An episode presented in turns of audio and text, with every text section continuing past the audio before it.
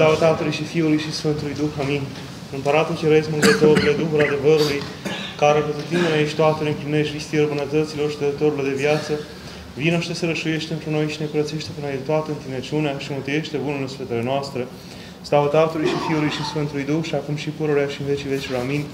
Doamne iliește, Doamne iliește, Doamne iliește, Părinte binecuvântați. Cu noi este Dumnezeu cu al său har și cu a sa iubire de oameni totdeauna, acum și pururea și în vecii vecilor. Amin.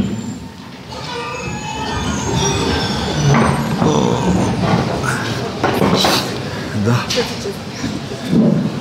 Abia am și Mulțumim Părintelui, vă mulțumim și dumneavoastră că am fost ca la frătică și lucru. Vine, vine, vine, n-a venit. Vine, vine, vine, n-a venit. Și am zis a treia oară, cine știe dacă mai vine cineva, dar iată, sunteți. Și n-a venit. Și A fost adus, de fapt. Părintele a vrut să vină, a dorit, dar na, pricini care l-au depășit, că nu, nu-i bietul om peste vrem, ci omul sub vremuri. Uh, M-am bucurat că Părintele a acceptat subiectul acesta. Cred că este cel mai în măsură dintre oamenii care i-am cunoscut și lucrători în biserică și lucrători pe ogorul lui Dumnezeu ca să vorbească despre acest subiect. Cine se teme sau cine este incomodat de ora de religie și cred că este și cel care are curajul să spună lucrurile mai pe față, mai direct, mai clar și cel, poate cel mai ancorat în realitate dintre preoții și nu numai preoții, pe care îi cunosc, dar ancorat în același timp și în viața duhovnicească. Cu alte cuvinte, abia aștept să aflu ce părere are despre, despre această discuție și despre această problemă a orei de religie care se pune în ultimul timp. Părinte, vă ascultăm. Vă rog frumos să mă iertați că am întârziat vreo trei săptămâni așa. Uh, Cred că de la subiect mi se trage. Altfel nu am nicio explicație. Vă mulțumesc foarte mult că ați venit.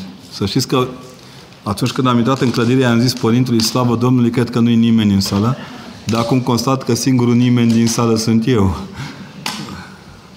Vă mulțumesc mult și pentru că, în fond, tema aceasta a orei de religie este o falsă sperietoare. Și am să vă explic de ce. Pentru că, până la urmă, ora de religie, așa cum am spus, dacă e darul lui Dumnezeu, nu poate fi luat de la noi. Dacă e darul oamenilor, așa ne trebuie. Dacă mișcăm numai după mecanismele omenescului din noi, diplomatizăm totul, o merităm pe coajă. Dacă este să fie de la Dumnezeu și darul lui Dumnezeu pentru școală, pentru copii, pentru biserică, va rămâne darul lui Dumnezeu pentru școală, pentru copii și pentru biserică. Momentul de acum este și un moment al selectării valorilor. Până la urmă vom fi obligați să admite că nu toți profesorii de religie au ce căuta la catedră. Dar vom fi obligați și să recunoaștem că am cam uitat de profesorii de religie.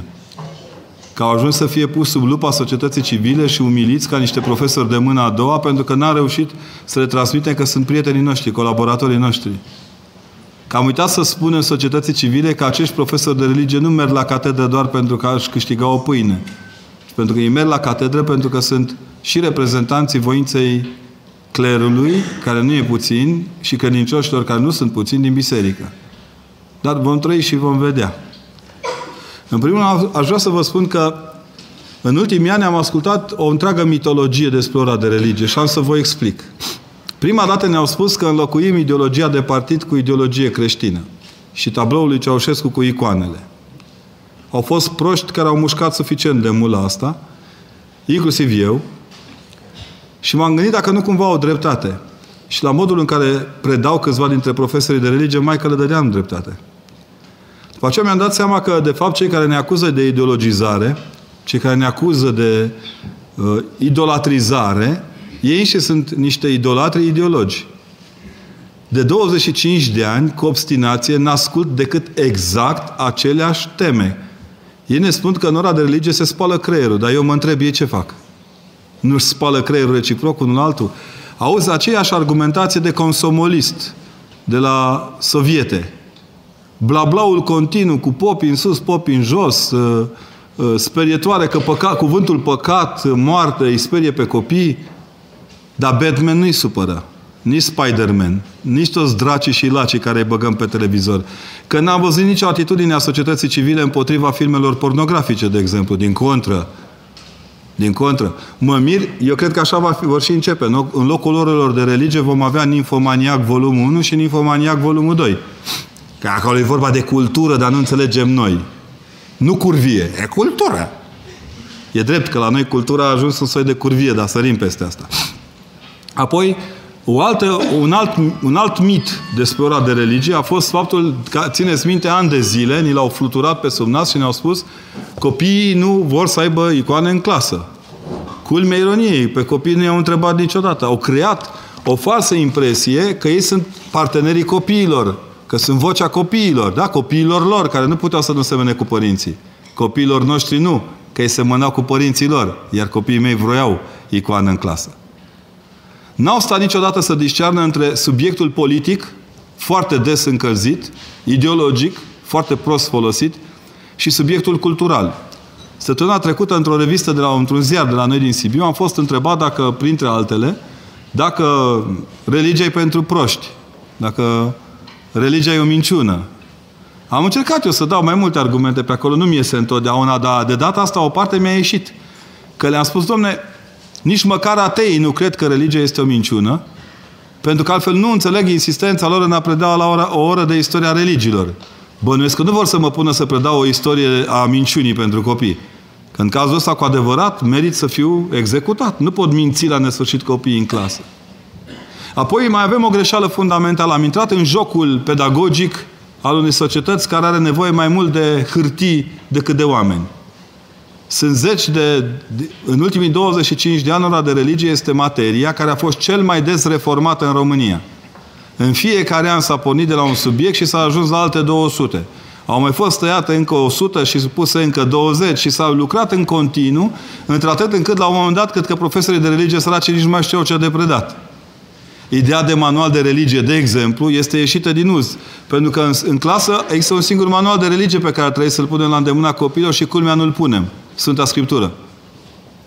Noi nu putem să predăm confesional și sunt de acord cu aceasta, dar nu putem să predăm fără fundament al propriei noastre mărturii, care este Scriptura.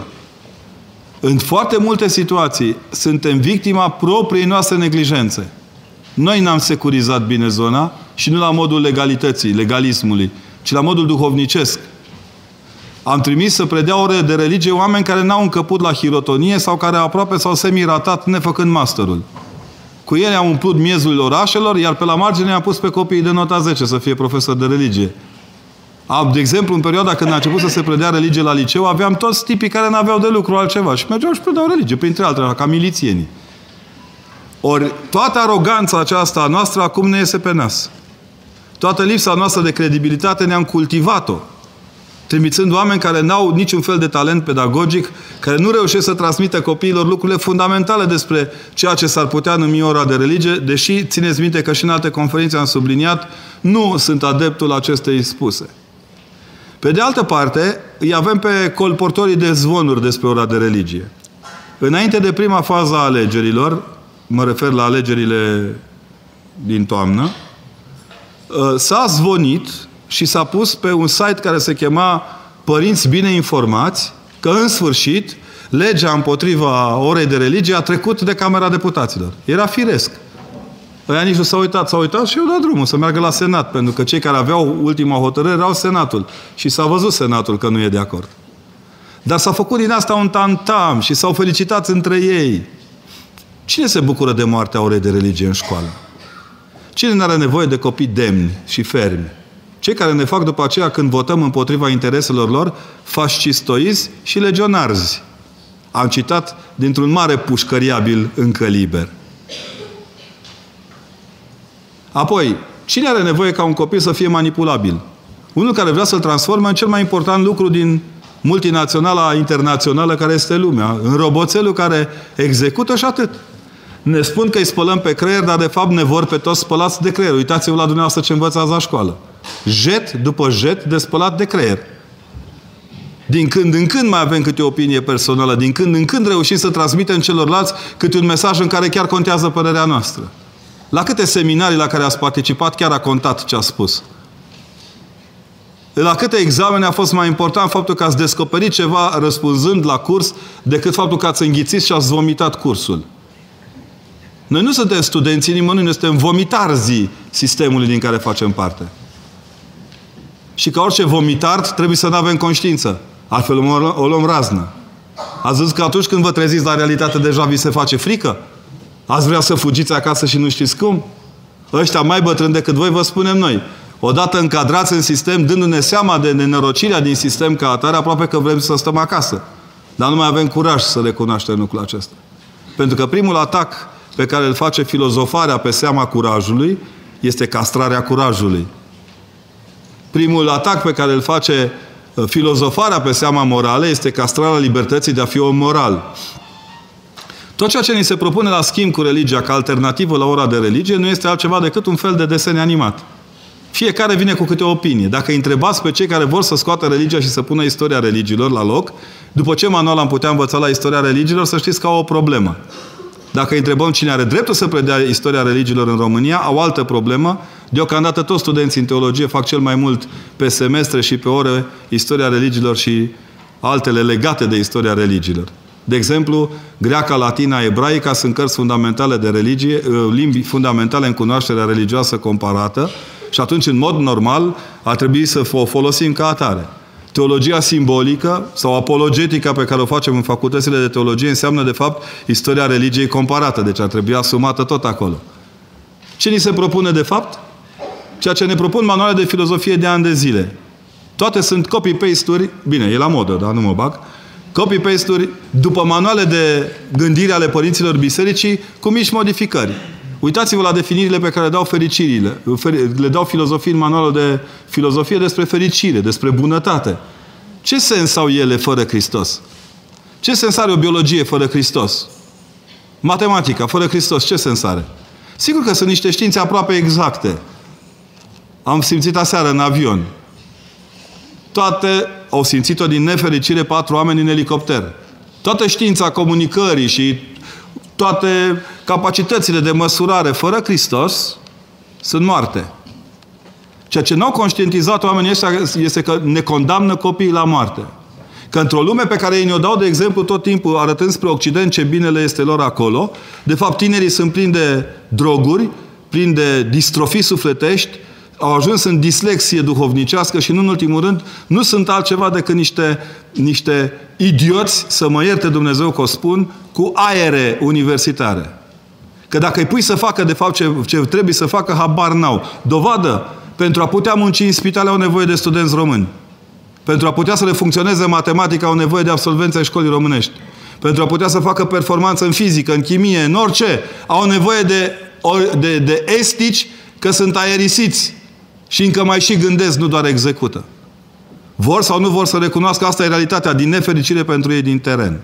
Mă întorc dintr-un centru universitar de la Valencia, unde oameni la 30 de ani nu-și găsesc ritmul. Unde consumul de drog pe cap de vacă furajată este mai mare de 10 ori decât în România. Doar că noi proștii recunoaștem, ei încă o mai ascund.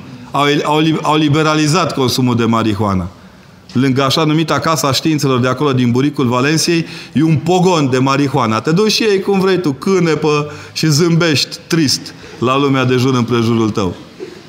Ce soi de lucru ni se propune de fapt? Care e alternativa pe care o propun?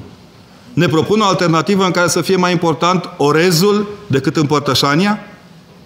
Că dacă vorbim de Buddha, vorbim și de pilaf, nu? O să fie mai important pentru conștiința unui tânăr care are nevoie să aleagă bine în viață, să trăiască bine în viață, să trăiască curat în viață, va fi mai importantă, știu eu, teoria reîncarnării decât învierea Domnului Hristos?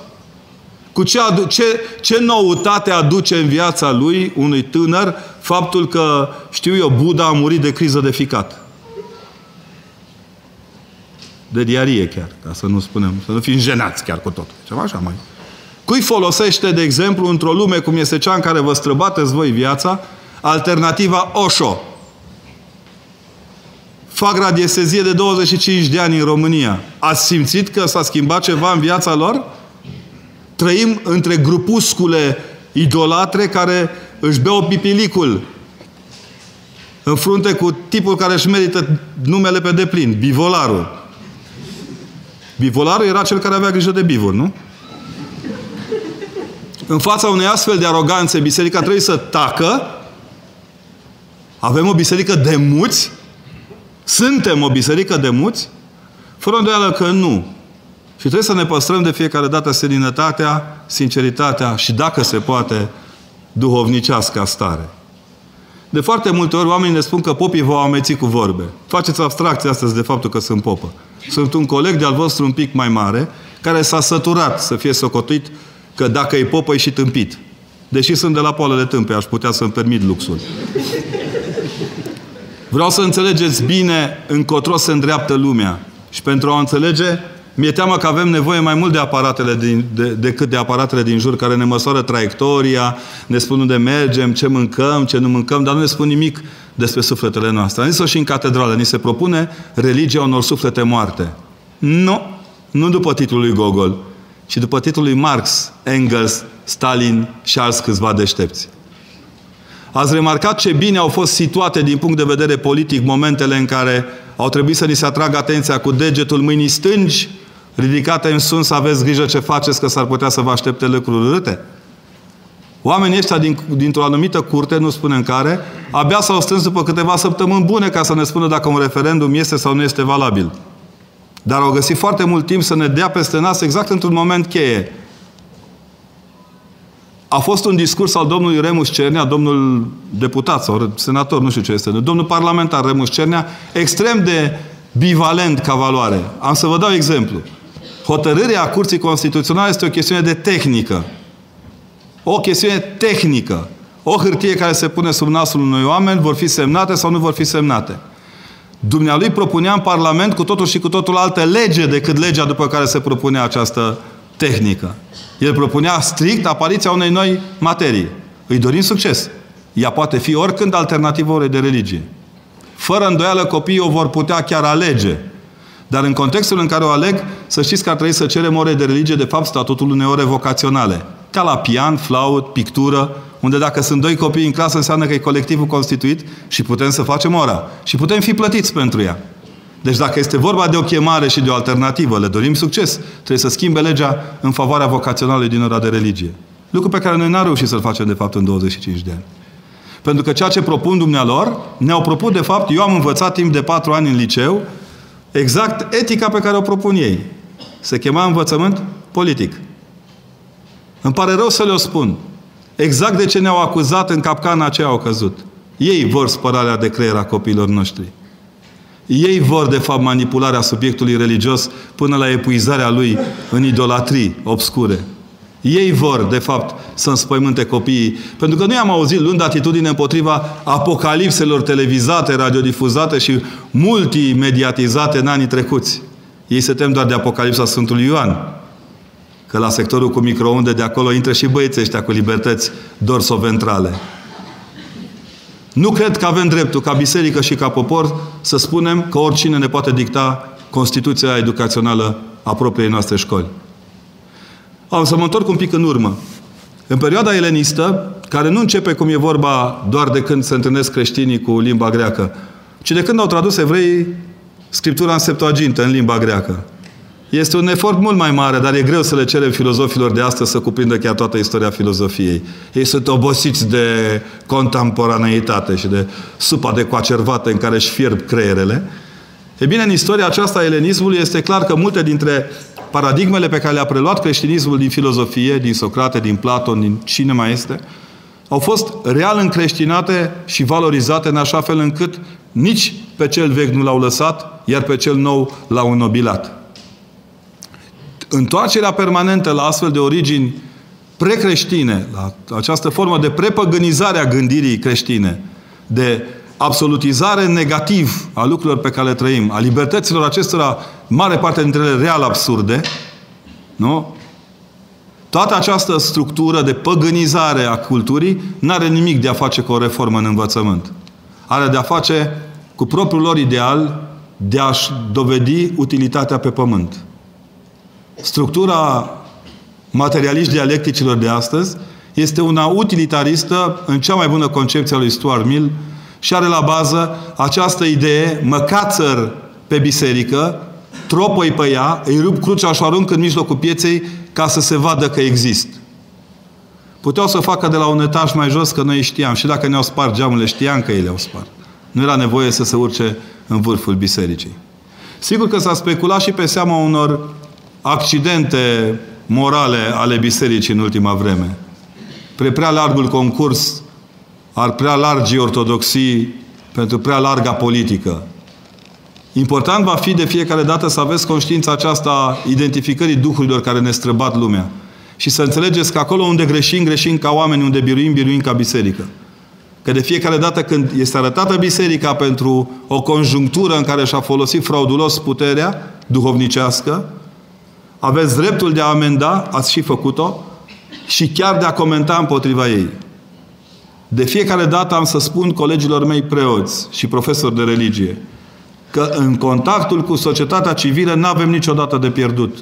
Și când ne înjură, ne sunt de folos. Și dacă ne vor scoate afară din școală pe ușa din dos, ne sunt de folos. Sunt fundamentali mântuirii noastre. Fiecare generație teologică trebuie să-și asume până la urmă un sacrificiu, o jerfă, o modalitate de a fi în jertfa lui Hristos. Ne sunt necesari pentru că ne-au atras atenția de fiecare dată când ne-am depășit fișa de post. Nu, profesorul de religie nu poate sta la catedră ca să-l învețe pe copil când, cum și dacă se face sex. Asta e problema altora. Nu, profesorul de religie nu poate inventa subiecte false de religie. Eu cunosc un profesor care de trei ani predă numai apocalipse negre copiilor la școală. Îi pune să deseneze dragi, ce așteaptă. Sigur, un profesor de genul ăsta nu-i de dorit la catedră. În același timp, răspunsul școlii este fascinant. În vară, după prima tură de scrutin ideatic între gândul lor și gândul nostru, am fost într-o școală de la Râmnicul Sărat. O școală într-un liceu, într-un colegiu, unde erau copii mai mulți, de la vârsta, de la clasa 1 până pe la 12 după excepționalul modern implementat în România, în care copiii de clasa 1 pot merge cu cei de-a 12 la wc Și ai schimb, băia mici de, ante, de întâia le arată ce au găsit pe blog aseară la... Și la un moment dat, ă, la prânz m-am întâlnit cu copiii în sală, într-o sală pe măsura liceului care era istoric, foarte mulți copii, și le-am vorbit despre propria lor vocație, despre vocația mea raportată la propria lor vocație. Copiii noștri în școală nu așteaptă doar informație. Așteaptă direcția de dezvoltare în viață, modalitatea de a fi utili părinților, modalitatea de a fi utili unii altora. Îmi pare rău să spun, nicio altă materie nu-i poate învăța asta. Cu tot regretul pentru incapacitatea noastră ca profesor de religie de a transmite până la capăt ce ne-am propus, sunt bucuros și nu regret de tot, deloc că profesorii noștri de religie chiar au reușit să transmită mai mult decât au curaj să recunoască ceilalți copiilor. Valoarea umană, respectul față de alegerea celuilalt.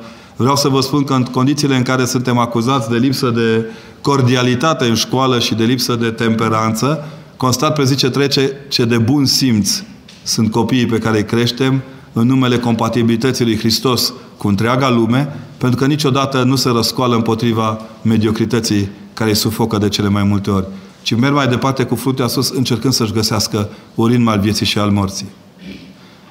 Ca să mă înțelegeți, cred că soluția bisericii este la îndemâna noastră. Cred că avem nevoie de un impuls de cateheză intergenerațională. E nevoie să învățăm încă o dată tot Scriptura. La oaltă profesori, elevi, părinți, bunici, preoți, inclusiv preoți, să reintrăm în recatehizare să redescoperim valoarea Scripturii, a comunicării adevărurilor de credință și să avem curajul să recunoaștem atunci când greșim că mai avem foarte mult de lucru. În același timp, nu avem a arunca la, goana, la lada de gunoi a bisericii filozofia. Niciodată, nicio situație. Cine vă mai spune că idiom, că, că structura cercetării în biserică înseamnă crede și nu cerceta, vă minte sfruntat. Niciodată nu s-a întâmplat ca în Biserica Ortodoxă acesta să fie principiul de viață și de moarte. Biserica nu vă îndeamnă să credeți decât în ceea ce cercetați și asumați în conținut. Iar pentru lămurire vă cere să fiți limpezi în proiectul dumneavoastră de cercetare. Să nu mai bușbuiți, să cereți ajutor. Să fișați și să puneți la îndemâna celorlalți lucrurile pe care le descoperiți. Nicăieri, nicăieri, nicio știință românească explozia de cultură nu s-a manifestat ca în domeniul teologiei. Regret să o spun filozofilor români. În afară de Constantin Noica, nu există școală filozofică românească. Regret să o spun medicilor că în afară de două, trei vârfuri, patru, pe care doar ei le știu, că noi aflăm doar târziu când suntem pe masa de operație, nu prea există școală românească de medicină. În schimb, pot să afirm cert că și în școala românească de medicină, și în cea de filozofie, ca și în cea de matematică, și în cea de, filozo- de psiho- psihologie, fie și consonantică, fundamentul creștin al gândirii se simte imediat. Și viața a pulsat în oamenii aceștia tocmai pentru că erau excepțional de buni creștini și simțeau nevoia să mărturisească pe Hristos în modul lor de a fi ca oameni și ca oameni de știință. De aceea, îngrijorați-vă, dar nu greșiți. Temeți-vă când nu vă faceți bine treaba. Speriați-vă dacă nu sunteți în stare să duceți până la capăt profesionalizarea voastră. Dar nu vă temeți. Apăsați butonul reconfigurare. Cereți de fiecare dată glasul de sus care zice Acum luați-o spre dreapta. Sper că spre dreapta tot timpul. Nu, nu ne putem face cruce cu stânga. Și atunci încercați de fiecare dată să reconfigurați în propria voastră preocupare ceea ce înseamnă religia. Nouă ni se cere acum să scoatem religia și să o predăm în școală și la, în familie. Acolo o facem. Să o predăm în biserică și în familie. Acolo o facem cu plusuri și cu minusuri. Prin, prin 1987 la Sibiu, la Brașov a fost așa o, o revolta cadrelor de partid uh, comuniste împotriva lui Moș Crăciun. L-au adus în mijlocul cartierului nostru muncitoresc de acolo, de la Brașov, pe Moș Gerilă.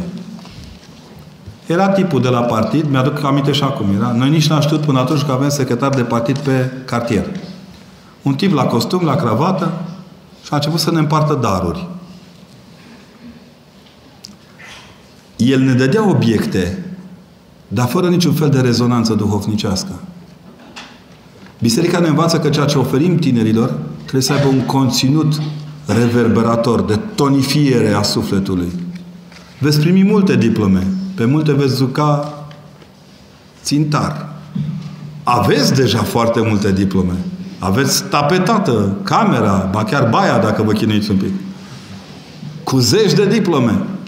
Dacă ele nu vor crea și vibrația necesară să mergeți mai departe, nu puteți merge mai departe.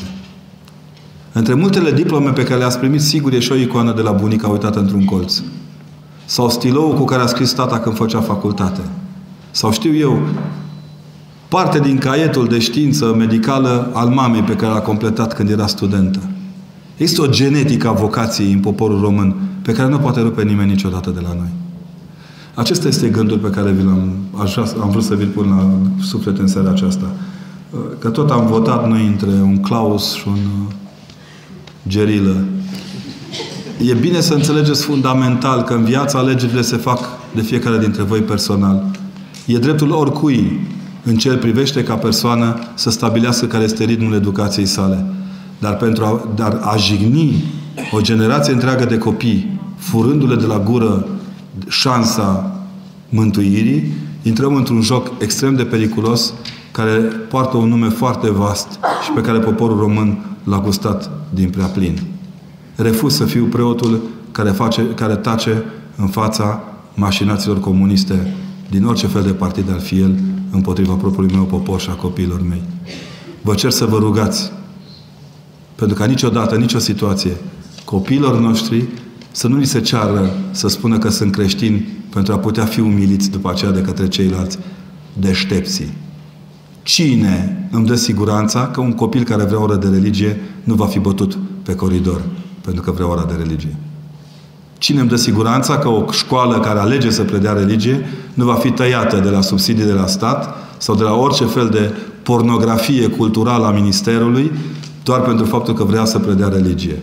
Câte vreme într-o lege nu aveți stipulată și tehnica menținerii în viața copiilor, cred că este una nedreaptă, oricât de constituțional ar fi ea. Nu întotdeauna Constituția are puncte de vedere acceptabile de către toți. O facem în virtutea respectului față de lege. Dar mă tem că tot cu Constituția s-a umplut și Jilava, tot pe bază constituțională și Aiudul și Gherla, mi-e teamă să spun, dar o spun, Pe bază constituțională, părinții Constituției din 1921 au pierit pe rând sub tăvălugul politic, indiferent ce nuanță a avut tăvălugul. E un moment care nici măcar de răscruce nu e. E un punct peste care va trebui să trecem mai departe cu demnitate și cu răbdare. Dar nu vor putea face profesorii de religie nesusținuți de noi, iar noi, uitând că profesorii de religie ne reprezintă. Prea ades am rupt profesia profesorului de religie de ceea ce înseamnă parohie, preoție, slujire și am transformat într-un fel de ancila bună doar când ne pică nouă bine. E momentul să strângem corpul preoțesc lângă corpul didactic și să încercăm să găsim o soluție, nu ultimă, cea mai bună. Și spre a nu-i jigni pe cei care cred că religia nu este necesară, e dreptul lor socială, bravo lor, le dorim succes, dar și pentru a ne putea proteja de orice fel de abuz al falselor libertăți atunci când e vorba de copiii noștri. Mulțumesc!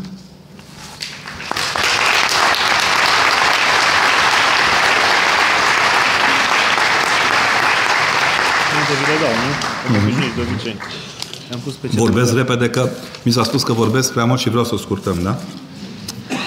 De ce este absolut necesar să se facă religie în școli? Oare nu biserica și preoții sunt cei care trebuie să se ocupe de catehizarea credincioșilor? De catehizare, da. De acord. De catehizare, da. Sunt de acord. Nu cred că niște cateheze serioase la nivel parahial pot face mult mai mult decât... Eu cred că niște uh, cateheze serioase la nivel parahial pot face mult mai mult decât o oră de religie în școală. De acord. De acord cu dumneavoastră. Într-adevăr, cateheza nu are ce căuta în școală. Dar ora de religie nu e făcută să formă unor cateheze, ci unei structuri curriculare care naște din sine și care, din nefericire, este rupt undeva la jumătate. E incredibil în ce mod ne furăm singur căciula. Predăm despre trăime de vreo patru ori, începând cu vârste mici. Incapacitatea noastră de a comunica copiilor ceea ce avem de comunicat ne face victimele propriului nostru sistem. Dar sunt de acord. Cateheza trebuie făcută de către preot în biserică. Ora de religie trebuie făcută de oameni specializați care de fiecare dată când vorbesc despre un subiect creștin știu să atingă diferențele, asemănările, ba chiar să propună musulmanului, dacă este în curs, să susțină punctul de vedere, uh, mozaicului la fel. Eu anul ăsta am predat, râdea Părintele Ciprian de mine, dar eu nu râd deloc. Am predat elemente de halal și coșer în certificarea alimentelor la Facultatea de Medicină Veterinară din din București. N-a plecat nimeni de la curs. Trebuie să ne pregătim, să oferim oamenilor șansa de a fi ascultați, de a-și comunica propria credință. Dar asta îl obligă și pe celălalt de altă credință să-mi dea șansa să mă ascult așa cum sunt eu. Dacă tot vorbim de exclusivism și atacuri împotriva persoanelor, vreau să vă spun că eu, ca preot, uneori am sentimentul că sunt pus coadă de gunoi, coadă de mătură la gunoiul din școli. Dar eu admit asta. E dreptul meu să admit să fiu coadă de mătură, dar nu să fiu gunoi. Părinte, nu vi se pare ciudat faptul că s-a votat ca religia să fie scoasă din școală exact în timpul alegerilor prezidențiale, când toată lumea era axată pe alegeri? Noul președinte al României ce spune despre acest subiect? Chiar nu se mai poate face nimic? Băi, oameni buni, nimeni nu scoate religia din școală. Wake up! Asta e, o, asta e așa o, o utopie. Ni se cere ca cei care vor să facă religie în școală să, să ne spună că vor să facă religie. Asta e partea tehnică stabilită de curte. Restul sunt povești. Nu știu să vă zic părerea președintelui României, în ciuda faptului că sunt dintr-un oraș prezidențial. V-am zis-o numai așa să vă ofti că prea v-ați dat mari că ați dat un prim-ministru, da? Uh, vreau să vă spun în schimb că în momentul când ora de religie a fost propusă în școală, Claus Iohannis era inspectorul general la inspectoratul, uh, inspectoratul școlar din Sibiu. Și a fost printre primii inspectori din țară care a încurajat predarea orei de religie în școală. Ca orice neamț, știe că un ceas nu poate funcționa fără ceasornicar. Că orice morală are nevoie de un izvor de deasupra liniei orizontului. Nu confundați personajele. Nu e model de ortodoxie el. Până la urmă, cine a sprijinit apariția unei personaj marionetă sau cum vreți voi, cometă, că tot are coadă, de pe poziția de, de, de analist, Nici n-am un termen. Al fenomenului religios până în poziția de parlamentar care se ridică împotriva religiei. Păi așa o întrebare retorică, sigur. Ați afirmat că au ajuns profesorii de religie toți cei incapabili de hirotonie sau de masterat. De ce aceia care nu sunt capabili să predea, predea religia ar fi bun la hirotonie? N-am spus asta, ci am spus că au fost perioade în, în nu în ultimii 4, 5, 6, 7 ani, dar au fost perioade pe care voi nu aveți de unde să le știți, în care colegii ai mei care nu-și găseau parohie mergeau să predea religie. Exact ca profesorii de limba română. Dacă nu-și găsesc ceva serios, să duc și predau într-o școală. Ca orice absolvent de informatică. Dacă nu găsește o corporație să-l ia, se duce să predea un pic în școală, să-și facă mâna, să chinuie niște copii. Dar asta nu e mentalitatea mea. Asta e ce s-a, ce s-a impus în popor și cum s-a, cum s-a coordonat modul ăsta de auto. Eu vă întreb pe voi, aveți convingerea că dacă... Eu sunt conștient că voi credeți la fel ca mine. Dacă s-ar duce cineva la școală să întrebe pe copii cât ar vrea să facă geometrie, eu nu cred că ar semna mult să facă geometrie. Sau chimie. Sau uh, chiar limba română, să știți că în anumite perioade, de exemplu, fără Dacia literară, nici nu puteți trăi. Sunt conștient. Cum? Puteți trăi fără Baltagul, care e primul plagiat celebru al literaturii române? E incomparabil. Fără, fără Baltagul nu există examen, domnule. Și fără Fefeleaga, cu himă babă, batoră. Generația mea, cel puțin, a fost obsedată de Baltagul, de Fefeleaga și de la vulturi. Au zis ce modele de destindere umană. Nu? se leagă de religie că le vorbim despre moarte. Uh, mă iertați, Baltagul este cumva vreo problemă despre bunul gust la Casa Românului? Fefeleaga este despre luminozitatea din uh, cultura românească, estetismul. Hai să fim serioși. Să fim serioși. Ce ne facem noi dacă nu citim uh, Toamna Patriarhului sau cum putem trăi noi fără să citim o chestie despre curvie pe undeva, fără, fără un viol? Nu, norocul Rebreanu, că ne-a învățat cultura țăranului român, care pupă pământul, curvește și omoară ca să se... E un model. Ion e un model literar-artistic. Fără el nu putem exista. De ce acolo nu comentează nimeni nimic? De ce? Why? Aș prefera de o mie de ori să știu copiii mei citind Chirița în toate provinciile posibile decât să mai fie obsedați de cum trebuie să interpreteze Miorița. În care fiecare zice ce îl taie capul real. Real. Nu spun că moartea ciobanului nu e importantă, dar nu mă definește. Nu mă definește. Îmi pare rău să o spun. Deci, eu vreau să vă spun așa. Este inadmisibil ca în o anumită perioadă de timp, care din fericire s-a încheiat de mult, noi să fi transferat spre ora de religie ca și cum ar fi loserul bisericii. Profesorul de religie nu e loserul bisericii. Profesorul de religie este cel mai avansat avampost în societate al bisericii și trebuie tratat ca atare. Adică premiat de biserică, strâns în congrese de cercetare, căruia să-i se facă o revistă de cercetare în domeniu, o platformă de, de, de prezentare, să aibă parte totdeauna de susținere juridică, că sindicaliștii din învățământ reacționează numai când e vorba de banii liderului sindical, nu când se pune în pericol postul a 11.000 de oameni. Durerea în cot la români pe bază de imobilitate constituțională. Asta trăim, de fapt, acum. Cum comentați implicarea clerului în recenta campanie prezidențială de partea lui Ponta? E întrebarea tipărită. N-am venit cu ea de acasă. Da? În primul rând vreau să comentez rezultatele implicării care în Ardeal au fost dezastruoase.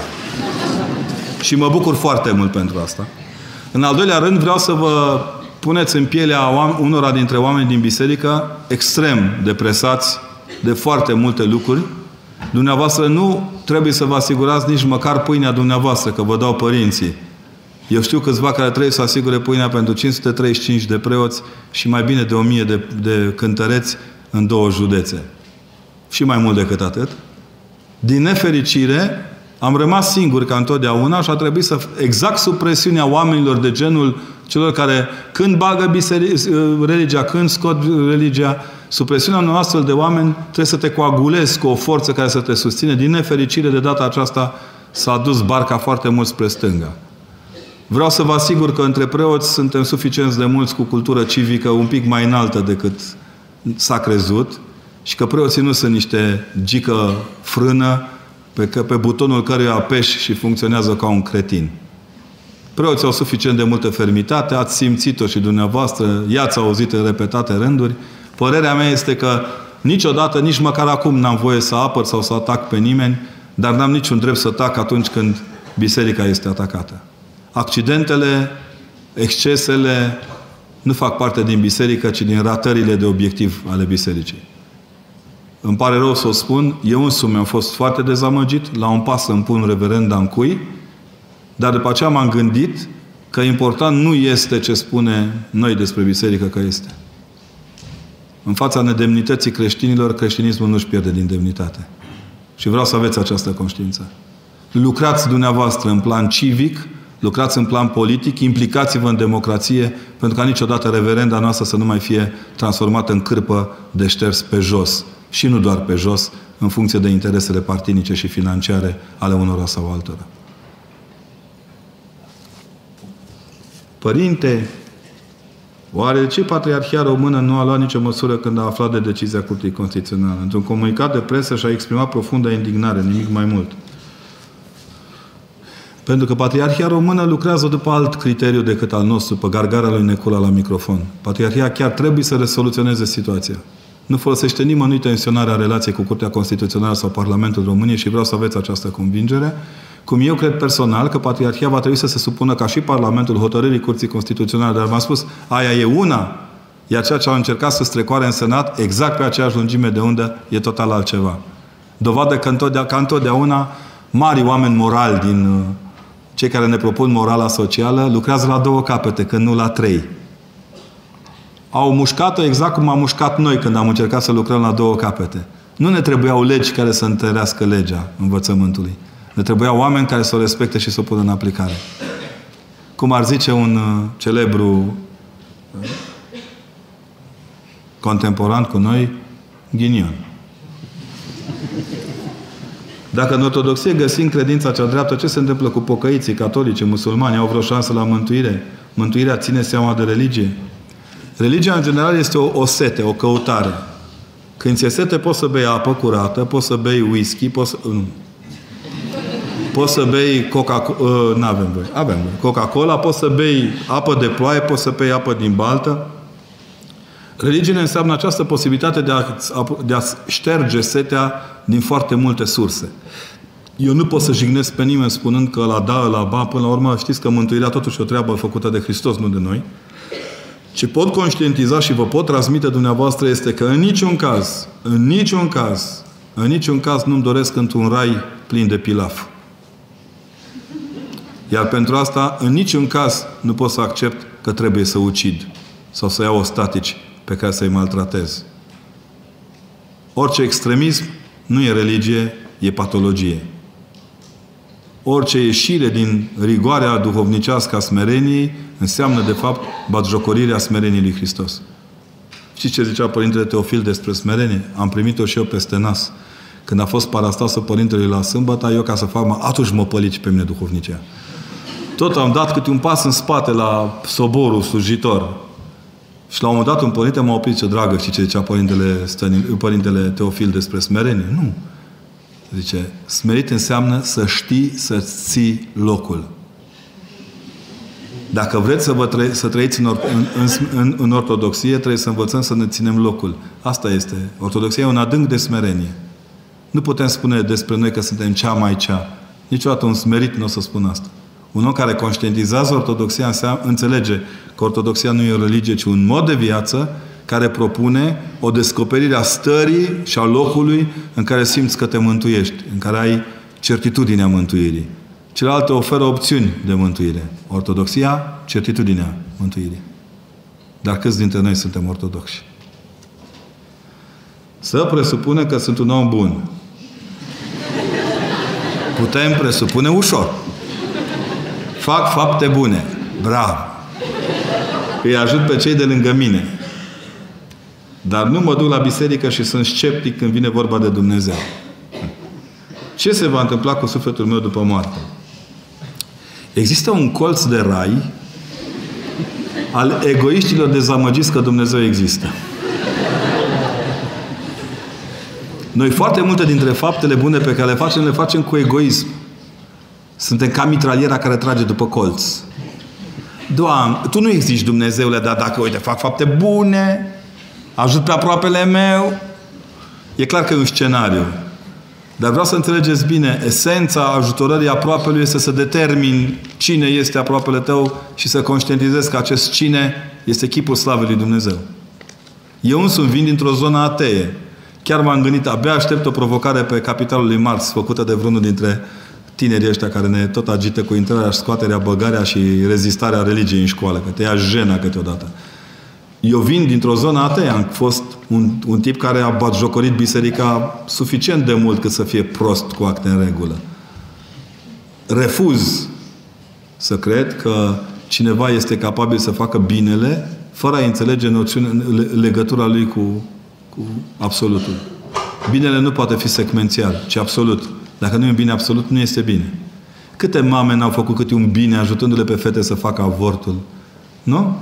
Câți profesori n-au făcut câte un bine trecând câte un cretin care a ajuns între timp ministru? Uh, uh.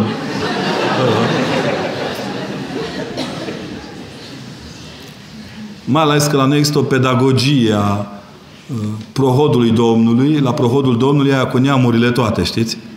La noi numai pisica uh, și scroafa familiei profesorale n-a ajuns să fie ea însăși cadru didactic câteodată și să dezvolte așa un fel de genealogie hemisferică în ce privește calitatea, chiar dacă ăla care urmează după cel n-are niciun fel de valoare. Eu am trăit drama de a avea în, într-o altă facultate decât cea de teologie un reprezentant notoriu al mediocrității ca funcție universitară. Asta e un bine mediocru. Binele mediocru nu e bine. E un binișor. În liceu am fost rugat de conducerea liceului să dau o declarație despre cum decurg orele de religie la noi în clasă. Unele se cam transformau în șezători de bârfe. Ca tot ce este ortodoxia noastră. Și noi bârfim acum.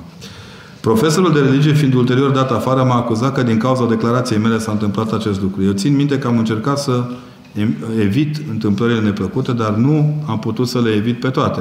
Fiindcă unele se cunoșteau deja. Am greșit că am spus adevărul în niciun caz. Ăla bine că stă acasă. Sper să fie acasă, dacă n-a ajuns preotul între timp să ne norocească vreo parohie. Țin minte că nu am făcut-o cu răutate. Bine ați făcut. În liceu nu poți să fii rău. În liceu ești tânăr, poți să faci prostii, dar rău nu poți fi. Rău ești la vârsta după 40 de ani. Când insiști. Și v-ați făcut foarte bine. Bravo vouă.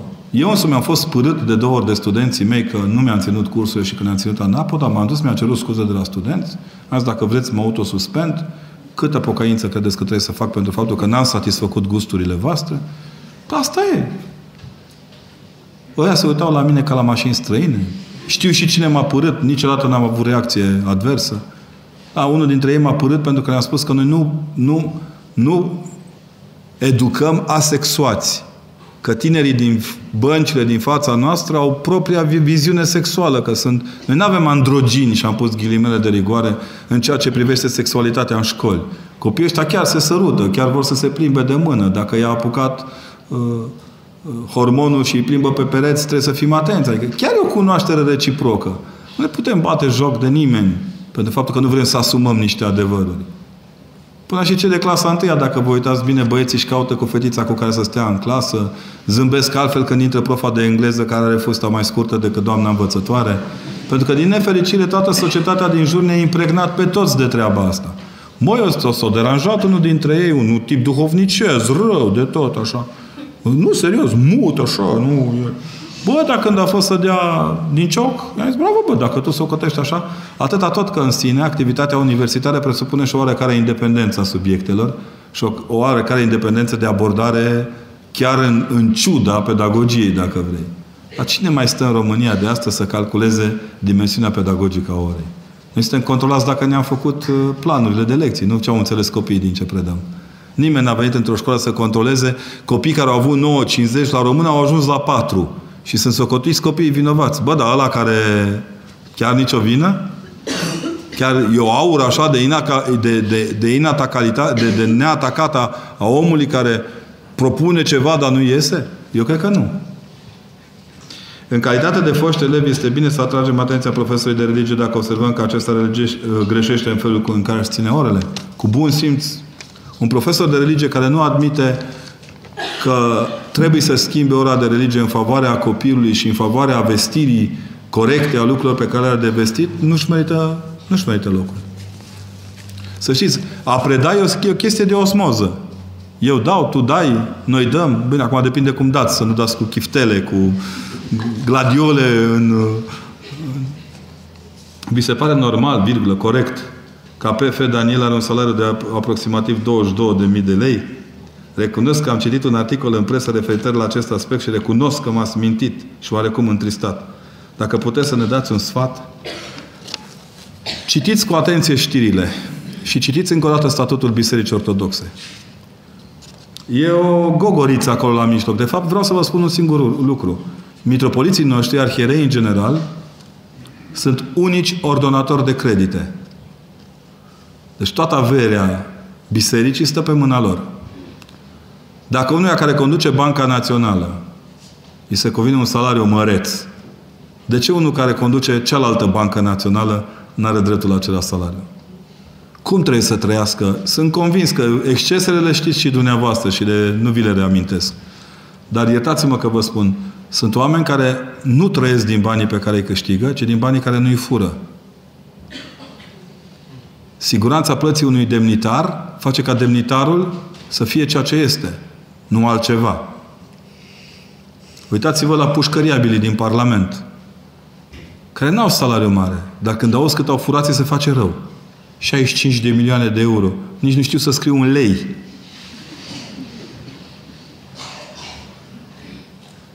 De exemplu, și vreau să fiți conștienți de ce vă zic acum.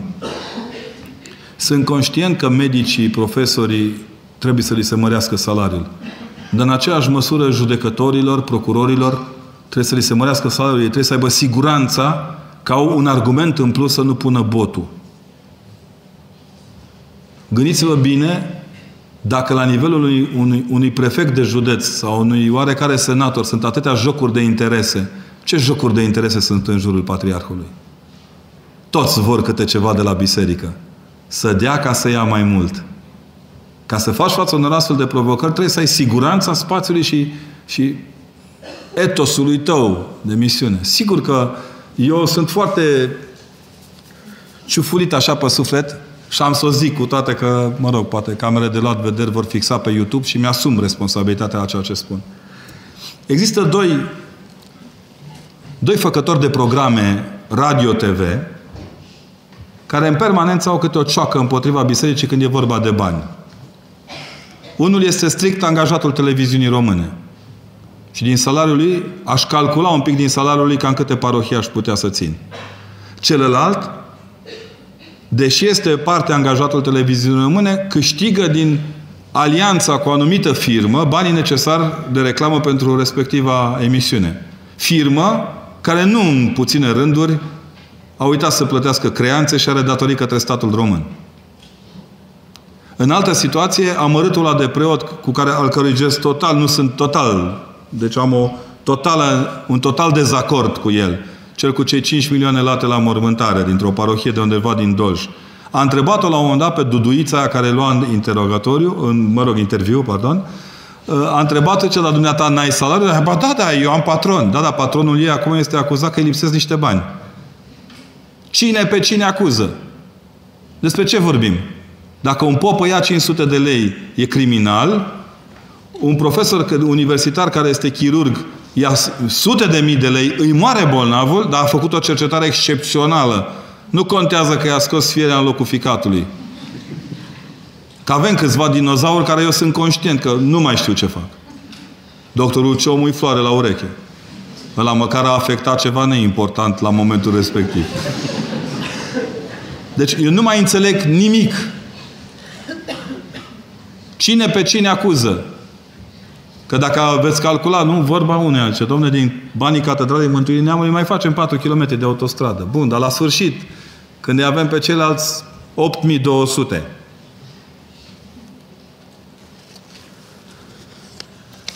Și încă ceva. Vom fi foarte ușor smintibili pe subiectul ăsta pentru că sunteți oameni săraci, suntem oameni săraci în general. Tragem de salariu de pe o lună pe alta, numai preoții știu cum trăiesc, numai profesorii.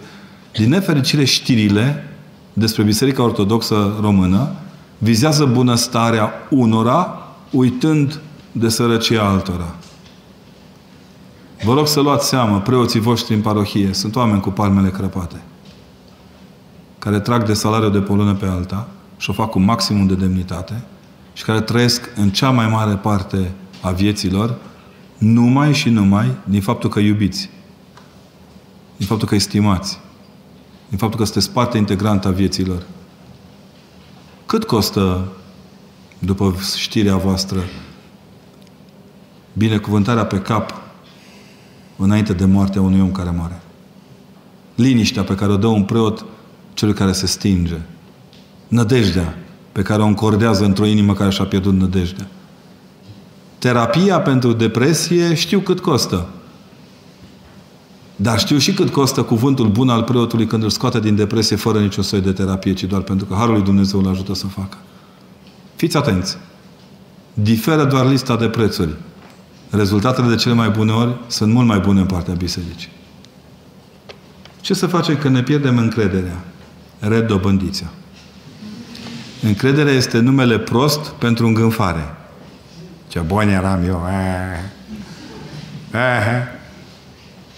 Au, toată teoria gândului pozitiv. Ăla e pe moarte, săracul. Eu, na, cunosc un caz în care unei doamne îi s-o tăia sânul drept, sânul stâng, i s-o scos tot din ea și veneau niște prietene să lasă, dragă, totul va fi bine. Unde? Uneori ajungem la o limită și consider că avem nevoie de un sprijin și poate chiar exemple printre noi, dar nu le găsim. Le găsiți, dar nu le vedeți. Omul deznădăjduit este așa de marcat de deznădejdea lui că nicio nădejde din jur nu contează. Pentru ea Dumnezeu ne-a ajutat să ne naștem din părinți. Uneori să avem bunici, alteori să avem duhovnici. Rezerva de încredere nu e niciodată la noi. Și veți deveni oameni de încredere acordând încredere celui de lângă dumneavoastră. Jumătate din neîncrederile noastre se datorează faptului că îi speculăm și credem că ceilalți ne vor răul. dați de un pic de încredere că sunt oameni de calitate. Și chiar când nu vor fi, nu se vor comporta altfel înaintea voastră. Și apoi mai e o treabă. Nu mai dați vina pe Dumnezeu când sunteți proști. Ce Dumnezeu nu mi-a îngăduit să fac cu tale. Stai, frate, că dacă făceai ieșau someșul din matcă. Sora mea a cunoscut un adventist. A trecut la adventiști și s-a căsătorit cu el. Cum să mă comport cu soțul ei atâta timp cât la nunta lor el nu a vrut să vină să cunoască familia noastră? Postscriptum, nimeni nu l-a cunoscut până la nuntă.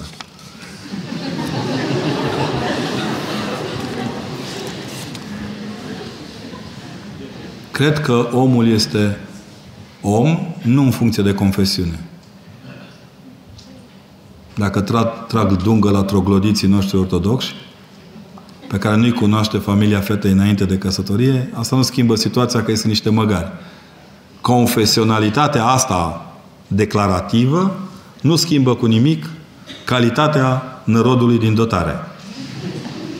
Credeți că erați mai fericită dacă era un ortodox bețiv și înjurător de mamă și vă mai și bătea la nuntă?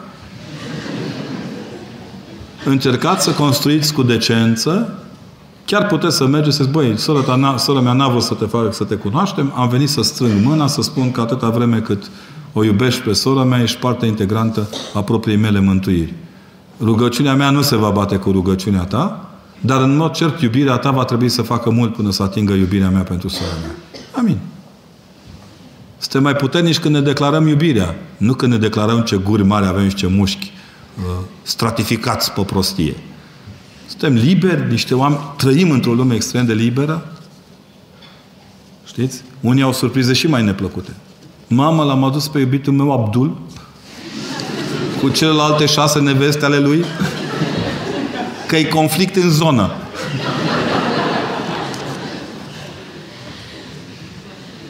Ce le-ați spune părinților elevilor mei care spun că nu vor să facă copiii lor religie?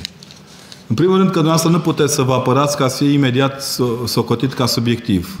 Aș provoca, în primul rând, un comitet al părinților, împreună cu directoarea și cu preotul paroh, care să analizeze munca mea la catedră ca profesor de religie și apoi să ofere soluții. Punct. Trebuie să ne supunem judecății publice. Slavă Domnului! Poate că pierdem. Sigur vom pierde. În foarte multe rânduri vom pierde pentru că sistemul nostru de informație este mult mai limitat decât sistemul altora de informație. Dar și dacă pierdeți, ați câștigat, pentru că o faceți cu demnitate. Atât ne-a mai rămas ca profesori. Demnitatea. În rest, resturi. Uitați-vă un pic pe fluturaș.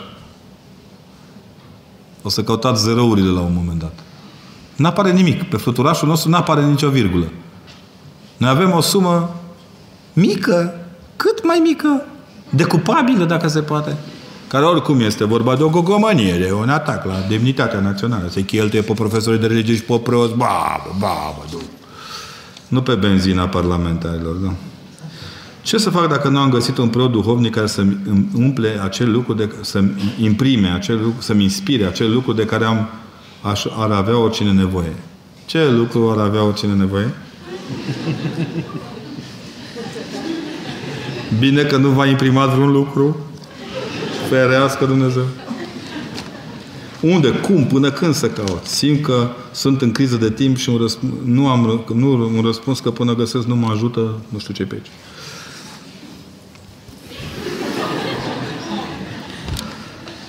Ca să căutați ceva, nu vă ajută Dumnezeu. Dacă veți căuta pe cineva, e altă mâncare de pește. Duhovnicii noștri nu sunt în, într-un uh, vocabular în care de, în oracolul de clasa 8 -a. Îl vreau pe Părintele Ionel că zâmbește frumușel și mă ajută pe mine să... Voi veniți-vă în fire. Duhovnicii nu sunt uh, maximul de model uman pe care îl putem îndeplini în viață. Din fericire. Ei sunt doar adjuvanții și iau această... Un duhovnic bun știe că nu e decât un plutonier adjutant. Stă acolo, te sprijină, dacă simte că nu mai poate, te dă la altul mai vrednic decât el. În schimb, atenție la, la căutare. Pentru a putea să găsiți soluția în căutare, trebuie să știți ce căutați pentru numele sau nu ce, ci pe cine. Ci pe cine căutați. Pe cine căutați. Dacă vă căutați un duhovnic să vă răspundă la toate mofturile, Părinte, aș fuma o țigară, bine cuvântare. Aș, aș merge la Du-te, du-te, lasă. Deci dacă veți căuta un om al împlinirii tuturor dorințelor, dacă veți căuta un mitralior care când Părinte, am strămutat în biserică, 40 de zile de metanii. Am uitat apa deschisă la baie, 400 de metanii. Deci, dacă ajungeți la chestii de astea, înseamnă că nu sunteți... Căutați duhovnicul care să nu răspundă decât unei singure nevoi, aceea a mântuirii. Restul sunt povești. Părinte, cum să ne rugăm pentru soțul, soția noastră? Sper că soțul, soția, soția, soțul... Să vă rugați în liniște. În timp ce faceți curățenie în casă, tocană, spălați geamurile, reparați prizele, mă refer acum la partea adversă, cum s-ar zice. Adică încercați să nu faceți din rugăciune ok, ca stai vă firea dracu, că acum mă rog. și să nu reacționați precum corcodel când a venit acasă nevastă sau aia mică și neagră, a adus o lingură mare de lemn. Și ăsta a bătut-o săraca să o zvăde. Ce ai, bă, nebunule? Iar ai adus mobilă, fă? Deci, rugăciunea este un mod de comunicare la mod absolut a lucrurilor de care aveți nevoie împreună. Sunt multe familii care se pun împreună în genunchi și se roagă. Achtung, e interesantă soluția, dar când ești sedus de nevastă, numai la text nu te gândești. Da? Rugăciunea este un efort particular făcut pentru împlinirea celuilalt. Rugați-vă când aveți timp și faceți-vă timp tot timpul. Și încă un lucru. Nu-i transmiteți. Acum mă rog pentru tine, bețiv ordinar ce ești. Să te scoate Dumnezeu din ispite.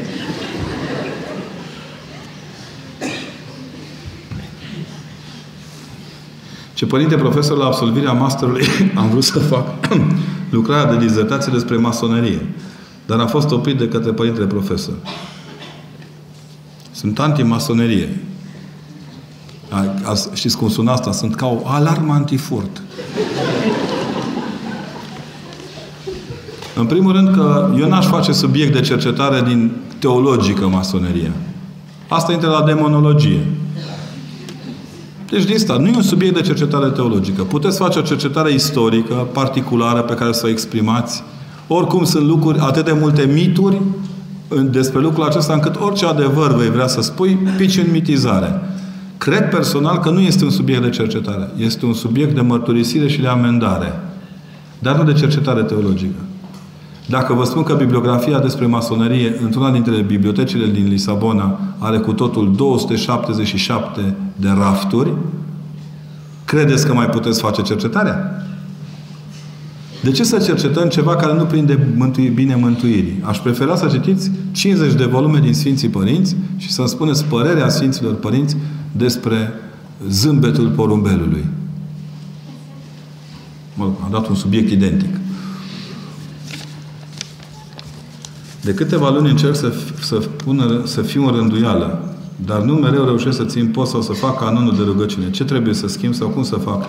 Să intru pe deplin în rânduială. Scrieți rânduială pe hârtie, strângeți-o așa și aruncați-o în gunoi. Da? Băieții aia care l-au alergat pe Hristos prin Capernaum, Ierusalim, Nazaret, unde îl prindeau să-l bată, erau băieți cu rânduială. Ce vă trebuie este să găsiți ritmul liturgic care vă apropie de împărtășire.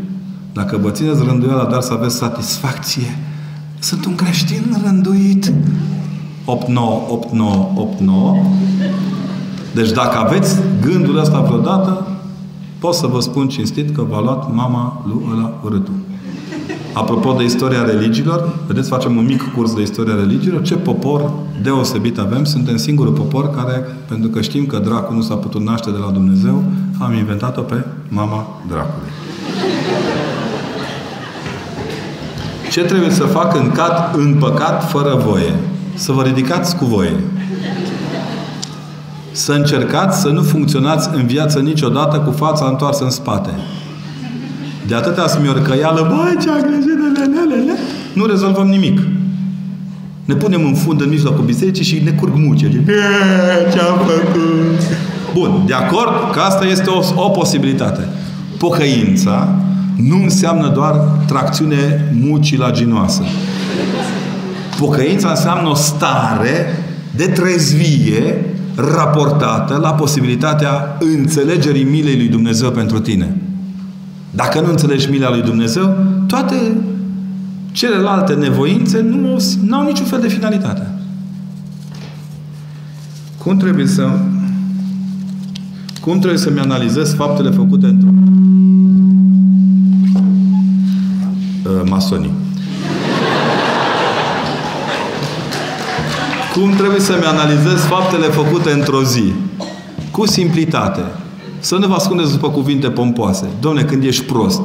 Nu spui, am fost într-o pană de intuiție? N-am reușit să intuiesc un adevăr. Nu, ne am fost nărod. Scria clar subiectul pe tablă la examen. Eu am scris alt examen și am dat să copiez. Nărod, hoț, idiot.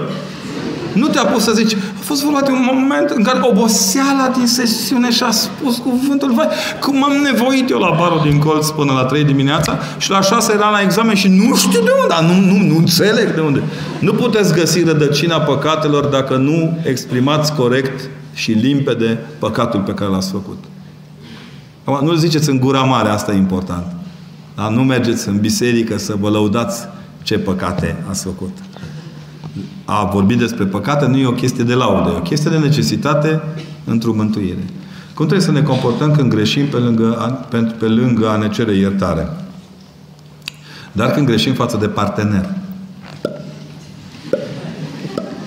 Dacă mă întreba un fotbalist de la Ucluj cum să-și ceară iertare față de parteneri, aș fi spus, alergați mai repede și închideți bine postul ăla pe care v-a situat antrenorul.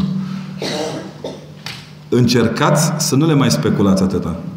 Nu poți să-ți ceri iertare decât într-un singur mod. Acceptând iertarea celuilalt. La noi problema e nu că nu ne iartă celălalt.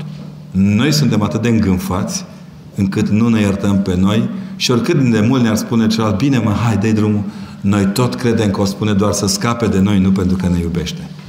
Câte nopți n-ați dormit că nu știați dacă sunteți iertați sau nu. Dar nu v-a spus problema niciodată dacă nu cumva v-a sărit somnul pentru că nu sunteți capabili să acceptați iertarea celuilalt. Ca la iubire. A iubi înseamnă să accepti că celălalt te iubește. Refrenul e acela. Terminați cu prostiile. Cum pot să fac să vorbesc despre credință cu un necredincios? Luați uh, o masă mare pe care așezați Sfânta Scriptură în vreo șase-șapte limbi, uh, dintre care vreo patru moarte, două vii. Singurul mod de a vorbi cu un necredincios este cu respect, cu încredere și cu maximă, maximă cordialitate. Mie îmi place cel mai mult când mă înjură câte unul pe stradă. Da, da. Mă întorc și zic, o cunoști pe mama? Ce să zică? Ce nu? Și atunci ce caută în subiectul ăsta? Ce să zică amărâtul? Mai poate zice una, dar la cum arăt când sunt nervos, nu cred că iarde. Deci cu necredinciosul trebuie să vă comportați cu naturalețe. Și nu în ultimul rând, destinși mă oameni buni. Nu mai fiți morcoviți că sunteți ortodoși. Credeți că deținem adevărul total? Ca biserică, da. Ca persoane, ba. Fiți cuminți. Stați, ascultați, zâmbiți. Când are dreptate, spuneți, bă, ai dreptate, așa e, cum zici tu. Chiar dacă unul nu ne convine că are dreptate. Ce mi-e convine când spune că popii iau bani? Mi-a scris unul odată pe un răspuns de ăsta, un blogger de la turbat acolo, pe, pe YouTube și pe, pe ăsta, pe Facebook, scrie, cine tai capul? Zice, cei mai frumoși, cei mai deștepți. Și era unul mare critic al bisericii, care fire al dracu de popă, că știu eu cum ai luat bani la bobotează. N-am mai fost de 16 ani cu bobotează. Să-i dea Dumnezeu banii mei. Ce poți să zici? Ce poți să zici în fața unuia care habar n-are nimic despre credința ta, de spune că știe? Mi-a spus, lasă că vă știu eu pe voi ortodox și că la voi ortodox și aia cu papa. Băi, la noi e cu papa, zic. Papa porcului, când îl tăiem de Sfântul Ignatie. Dar nu știu, ești ortodox, sadea. Abia așteptăm tăierea porcului măcar să o urechiuri, să o... Atunci ridicăm postul, facem o rugăciune de ridicare. Se vede cum se ridică postul de peste porc, așa. Stă porcul ridicat, băgăm urechiușa, o mâncăm, dacă și un pic de șoric și un pic de tocană, că doar e pana asta sunt porcule acolo. No? Ce legătură au astea cu mărturisirea de gând? N-au niciuna, doar atât că poți crea starea necesară să poți vorbi cu celălalt un pic mai destins. Nu zâmbim cu superioritate, nu suntem superiori nimănui. Cu adâncă smerenie și mai cu seamă cu această cordialitate sănătoasă pe care o dă Duhul Sfânt. În Duhul Sfânt nu aveți cum să nu vorbiți. Dacă vreți în Duhul vostru, vă bâlbâiți. Cât trebuie, cât e bine să îngăduim partenerului, dar celorlalți. Vă îngăduiți la, la fotbal, nu? la tenis, la șah. Partenerul e bine să nu-i prea îngăduiți. Mai ales că auziți cum sună partener asta, așa, cifră de afaceri, bursă de mărfuri. Există o memorie a tuturor lucrurilor din jur. Unii susțin că și materia are memorie și mai că îi cred. Cu atât mai mult omul are o memorie a afectivității sale. Nu îngăduiți niciodată să vă fie călcată în picioare afectivitatea. Dacă mai mult plângeți decât sărutați, ce căutați într-o relație? Dacă nu ai pute brațul când îl ridică, de gândești că este explozia naturală din Chevronul caută de gaze și voi îl acceptați în jurul vostru, nu sunteți voi de vină. E cât o domnișoară care trece, te, te îndrăgostești de una care are fusta cât are așa pana colibriu și și merge cu coada în față, păi câte bătuți în cap trebuie să fie? Când vă alegeți, deci când trăiți cu adevărat într-o cordialitate de parteneriat, nici nu vă puneți problema cât de departe mergeți. Oricum, și acolo aveți grijă că ăștia duhovnicești o fac mai late de obicei, pardon, mai umflate de obicei. Fiți atenți că nu ne păzește Harul Duhului Sfânt când stăm cu spatele la El. Bine? Deci cereți lui Dumnezeu, iubiți-vă și faceți ce vreți, dar nu Iubiți-vă pe tunuri. Când trebuie să fiu înțelept și când trebuie să acționez într-o ceartă din motive fără temei sau cu temei în care au, am dreptate sau nu am dreptate în relația cu partenerul, dar cu lumea. Hai mă terminați cu partenerul și lumea, parcă ați fi micro și macrocosmos. Vă certați cu lumea. Cu ce? Cu șinele de cale ferată, cu avionul lui Vizei, ăla care seară mi-a adus aminte să mă pocăiesc și să mă rog vreo câteva sute de metri așa. Atât de aproape am fost de Domnul. Veniți-vă în fire. Cearta nu este niciun caz și nicio situație darul lui Dumnezeu. Nici bârfa, nici troglodeala lingvistică. Trebuie să fiți întotdeauna egal cu voi înșivă. Ne dezamăgesc oamenii din jur, firar să fie. Asta e. Doamne miluiește. Puneți pe pomelnic și citiți. Rugați-vă pentru el. Ce credeți că noi... Noi niciunul nu e perfect. Cumplit ar fi să fim o societate de oameni perfecți. Cumplit. Cumplit. Gândiți-vă că toți am arătat la fel. Te duci la servici, nu mai știi care e locul tău. Nu? Nu mai știi care e salariul tău. Oricum nu știi care e salariul tău. Dar oricum, nu? N-a, a fi în parteneriat înseamnă al cunoaște. În cunoaște înseamnă al prețui. Al prețui înseamnă a nu determina acțiuni care să te certe cu el. Iar când te cer, slavă Domnului, ia apă în gură și ține-o două, trei zile. Că se poate aghiazmă mare până faci mătasa broaște. Adică există o modalitate de a ieși din astfel de criză, dar ea nu poate fi decât a unei persoane în raport cu persoana respectivă. Nu toți ieșim din criză la fel. Nu? La unul șocul electric la un cardiac e ok, nu același lucru se poate spune despre unul care e cu spatele în baltă când îi faci șocul electric. Cum să mă comport față de parteneră? Hopa! Când sunt, nu sunt într-o ipostază, într-o dispoziție bună. Fugiți! Dispăreți! Să vă spun o treabă. Nici nu știu ce înseamnă dispoziție bună și dispoziție proastă. Se poate întâmpla la un moment dat să fie atât de multă tensiune acumulată într-un cuplu, încât din orice nimic să bubuie Hiroshima. Serios, se poate întâmpla.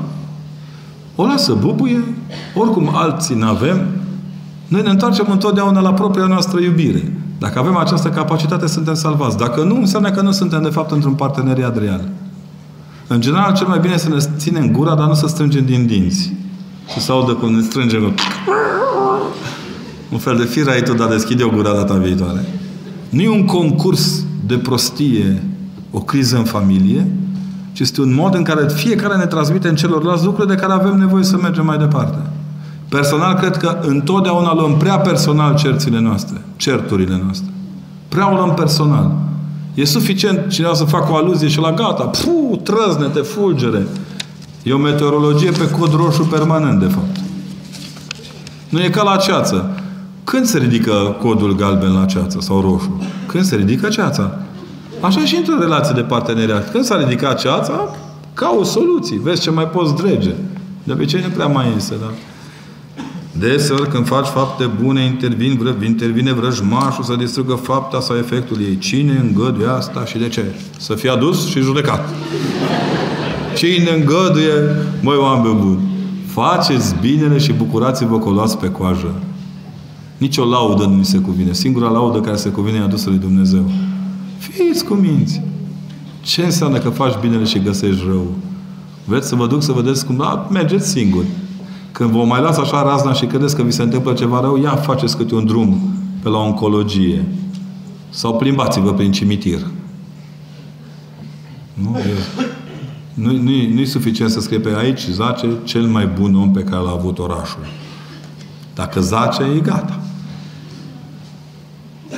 Dacă am vorbit cuiva despre Dumnezeu, am împărtășit din învățături, va primi el vreun semn de la Dumnezeu? Mamă! Mamă, ce întrebare adâncă! Da, de Dumnezeu, cum le vorbiți, cum le vin semnele? Câte lucruri despre Dumnezeu și mamă mi-am auzit eu vorbindu-le despre Dumnezeu unora. O, oh, da. Ce semne și minuni erau toate. Oh. Singurul semn pe care îl puteți primi atunci când vorbiți cu, despre Dumnezeu aproape lui este că atunci când vă este greu, Dumnezeu vă vorbește. Nu trebuie să mai interpretați nici cum ce li se întâmplă celorlalți. Important e ce vi se întâmplă dumneavoastră. Acum vă aștepta să-i ziceți la unul, las că ți-arată ție Dumnezeu. Nu, a vorbit despre Dumnezeu. Ți-arată ție Dumnezeu, mă prăpăditule. Ăla intră cu mașina în stâlp și ce satisfacție ai tu că i-a dat Domnul semnul stâlp. Oh, n-aș, n-aș crede că e un semn bun. Un prieten abia a venit la ortodoxie și știe că Dumnezeu este în două persoane, Tatăl și Fiul. Mă rog. Eu i-am spus că Dumnezeu este întreit în persoane și o singură ființă. Corect. Cum să-L rămânesc că Duhul Sfânt este persoană? El zice că e doar un Duh. Mai lăsați-l. Deja e mult că a trecut de la 1 la 2. Bisericii a trebuit vreo 300 de ani să se lămurească. Dar mite unei persoane care vocațional să vă încredeți în credința Lui. Să vă încredeți că Dumnezeu în modul lui cu totul și cu totul independent de orice fel de gogomănie din mintea noastră, va găsi soluția. Și o va găsi, o să vedeți. Rugați-vă, iertați, îmbrățișați, iubiți, nădăjduiți și așteptați. Ce părere aveți despre acceleratorul de particule de la Geneva? Am o grămadă de părere în studiile mele. Măi, oameni buni, la se dezinstalează și tot ne mai întrebăm despre el. Ce părere să ai? Încă o jucărie scumpă pentru o lume flămândă. Vorbesc ăștia câte spitale s-ar putea face din bisericile noastre, dar nu s-a întrebat nimeni câte Africi ar fi salvate din banii lor. Jucării pentru oameni mari. E fundamental să aflăm ce, ce sigur. Prin, știți ce va fi simpatic? Că ăștia vor, fa, vor face acceleratorul de particule și ultima particulă apare Iisus Hristos și a zis, v-am zis că eu sunt Dumnezeu. Părinții mănâncă aguridă, iar copiilor li se vor străpezi dinții. De ce trebuie să sufere copiii din cauza părinților? Copiii nu suferă din cauza părinților. Copiii suferă pentru că, în general, moștenesc agurida părinților. Deci copiii noștri nu sunt decât suma maximului și maximului de bine și maximului de prostie din noi. Copiii noștri ne reprezintă cel mai bine. Să vă dau un exemplu. S-ar putea generația mea de preoți să nu vă propunem cea mai bună alimentație duhovnicească. Dacă nu suntem atenți la cum luptăm împreună pentru mântuirea noastră, copiii frăților voastre nu vor mai avea niciun Dumnezeu la orizont. Dacă vor mai avea orizont. E un mod cultural de a gândi lucrurile și un mod duhovnicesc de a înțelege lucrurile. Dar, în general, slavă Domnului, asta e în Vechiul Testament. În Noul Testament, cel ce se naște din apă și din Duh, are altă atitudine. Pot mânca părinții cât a gurit de vor. Dinții celui botezat nu se strepezesc. Păcatul părinților nu mai rămâne în baza lui genetică. În schimb, rămân părinții care îl pot educa în aceeași prostie ca a lor. Și aici deja este o viță de vie lungă, lungă, lată, mare, adâncă și înaltă. Părinte, ce îi determină pe unii oameni să accepte o filozofie ce învață echilibrul dintre bine și rău ca și calea cea dreaptă? Cum se poate înțelege binele meu poate fi făcut pentru celălalt și invers? Nu știu, uh, filozofia antică ne arată că marea parte dintre temele pe care le dezvoltă epistolele, mai ales ale Sfântului Apostol Pavel, păstorului Herma, stromatele Sfântului Clement, să știți că multe dintre ele preiau teme ale filozofiei, dar la un alt nivel. Ceea ce cred că îi determină pe oameni să accepte anumite filozofii ține de faptul că ei filozofează asupra lor. Este un efort propriu de a se pune în valoare. De aceea v-am zis, nu dați cu pietre în cei care ne spun că trebuie să scoatem religia din școală. Folosiți pietrele ca să construiți școlile de care avem nevoie să predăm religie. E cea mai bună soluție. Nu pot să-i îi neg unui om dreptul de a spune că nu mă comport cum se cade. Sau că nu sunt în, în, în regula pe care el o așteaptă, în regula morală pe care el o așteaptă de la mine. Eu nu pot decât să le mulțumesc pentru că ne-au atras atenția că biserica s-a implicat prea mult în politică, că ora de religie nu satisface nevoile copiilor, că unele dintre icoanele din clasă nu stau unde trebuie și nu sunt făcute cum trebuie. Bravo lor, cinste lor. Ceea ce noi spunem cu buzele mici în biserică, eu spun cu gură mare în mediu și în media. Asta e. Trebuie doar atât. Din tot ceea ce spun ei să preiau energia necesară unei proprii filozofări asupra propriei mele vocații. Dacă vine o persoană dumneavoastră să se spovedească și zice că practică Reiki, ce sfat îi dați? Să continue să practice sau să se oprească? Dacă e să se oprească, care sunt motivele? Oamenii care vin la spovedit, în general, vin să facă ascultare, nu să facă filozofie. Vă pot spune pentru ce aș opri un om care face reiki de la a mai face reiki. Pentru că eu cred că frecția la picior de lemn nu ajută la nimic. Toată ifosologia asta legată de reiki, de psiho, nu știu ce, de toată nebunia asta, poartă cu sine una dintre cele mai periculoase ispite în care ne suntem ca popor la o actuală, și anume sincretismul noilor religii. Nu are niciun fel de valoare, de fapt, ceea ce se întâmplă acolo.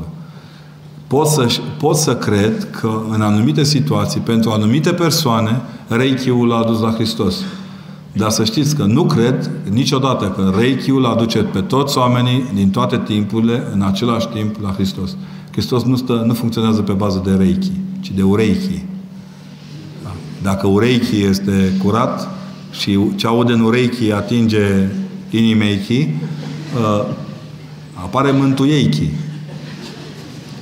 Dar, în general, sunt multe metode care ne sunt propuse așa ca alternative. Ele nu sunt decât niște alternanțe, nu niște alternative. În ce condiții se poate mântui un protestant? Un om care nu cunoaște toate Sfintele Taine și care nu este ortodox, se poate mântui? Păi ce credeți? Că noi aici în sală știm toți toate tainele? Fiți serioși. În primul rând că nu sunt șapte, cum ne-am învățat noi după manuale. Sunt mult mai multe. Da, vă las că vă smintesc. Uh, un protestant se poate mântui numai după voia lui Dumnezeu. Slavă Domnului că nu sunt eu judecătorul.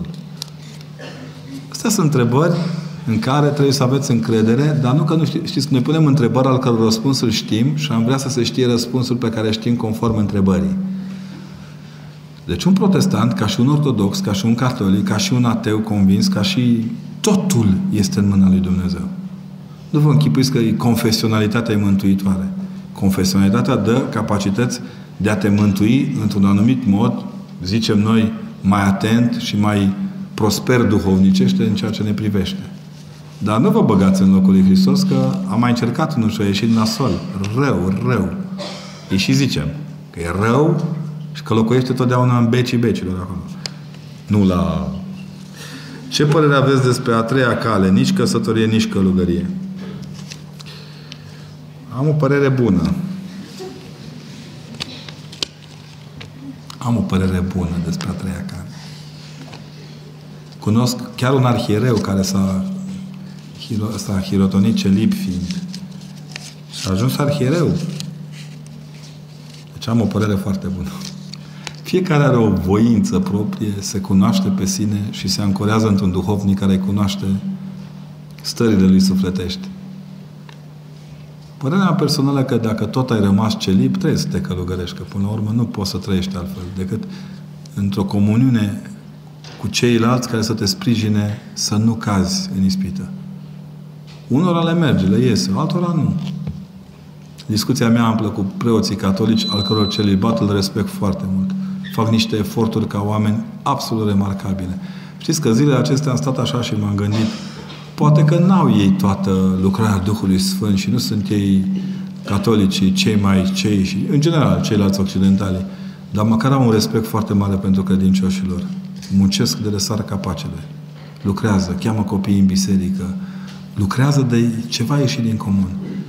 La un moment dat, când se specula pe ideea cu faptul că domnul Iohannis este luteran în opoziție cu ortodoxia noastră și se, era un pe mail celebra, celebra încercare de a-l boteza pe bază de Facebook pe domnul Iohannis, tocmai citeam la Părintele Paisie o treabă în care spunea că ortodoxiei este specifică Evlavia, iar Occidentul este specifică uh, respectul. Ce problema, fiți atenți când începe, problema e că noi ne-am, ne-am cam pierdut Evlavia. Deci nu mai avem nici respectul. De ce l-a ucis Cain pe Abel? Nu sunt Dumnezeu să răspund la întrebarea de ce. Ce este fericirea? Fericirea este... Cât timp avem până dimineața? Mai avem vreo oră. Ce pot să vă spun este ce nu este fericirea. Deci nu poate fi fericit omul în afara lui Dumnezeu. Pentru că omul care se situează în afara lui Dumnezeu se situează în afara sinelui și necunoscându-și limitele este un nefericit perpetu. Cea mai frumoasă defini... Deci cea mai frumoasă fericirea se definește conform celor nouă fericiri. Combinări de nouă luate câte nouă. Sau dacă vreți, cele 10 porunci plus cele 9 fericiri, ca să fie combinări de 9 luate cât e 10. Deci asta e cea mai simplă, cel mai simplu model matematic al fericirii. Cine nu-i sărac cu Duhul nu poate fi fericit. Nici cine nu-i sărac nu e fericit, să știți. Bogații nu sunt fericiți. Bogații sunt sătui. Și tot așa, de acolo în fericire și recitim, tăche acolo. Huc, tăche. Cum zicea Sfântul Nicolae Cabasila, oamenii la judecata de apoi nu vor fi judecate în funcție de împlinirea poruncilor, ci de împlinirea fericirilor. Pentru că în fiecare fericire, ca să fii fericit conform fiecarei fericiri, trebuie să îndeplinești toate cele 10 porunci deodată.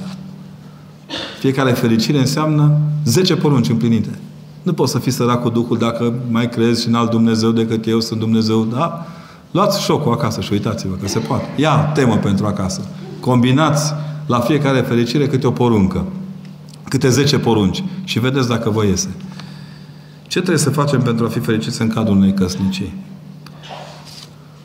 Eu m-am tot gândit dacă la voia întâmplării căsniciei se zice căsnicie sau căznicie. Să nu vă supuneți la casne. Să nu fiți nesinceri. Fericirea căsniciei se pierde în momentul în care intrați în jocul absurd al lipsei de sinceritate. În Maramureș, când eram ionic, se mergea în Butin, la Țapină. Văsălie era în tren și își făcea Maria Drum bun, Vasilie! Drum bun! Cu o mână îi zicea pa și cu alta alt hai. Deci când apare boala pa-hai sau hai-pa, deja suntem în, în derută. O să ne fie tot mai greu să fim fericiți în căsnicii. O să vedeți.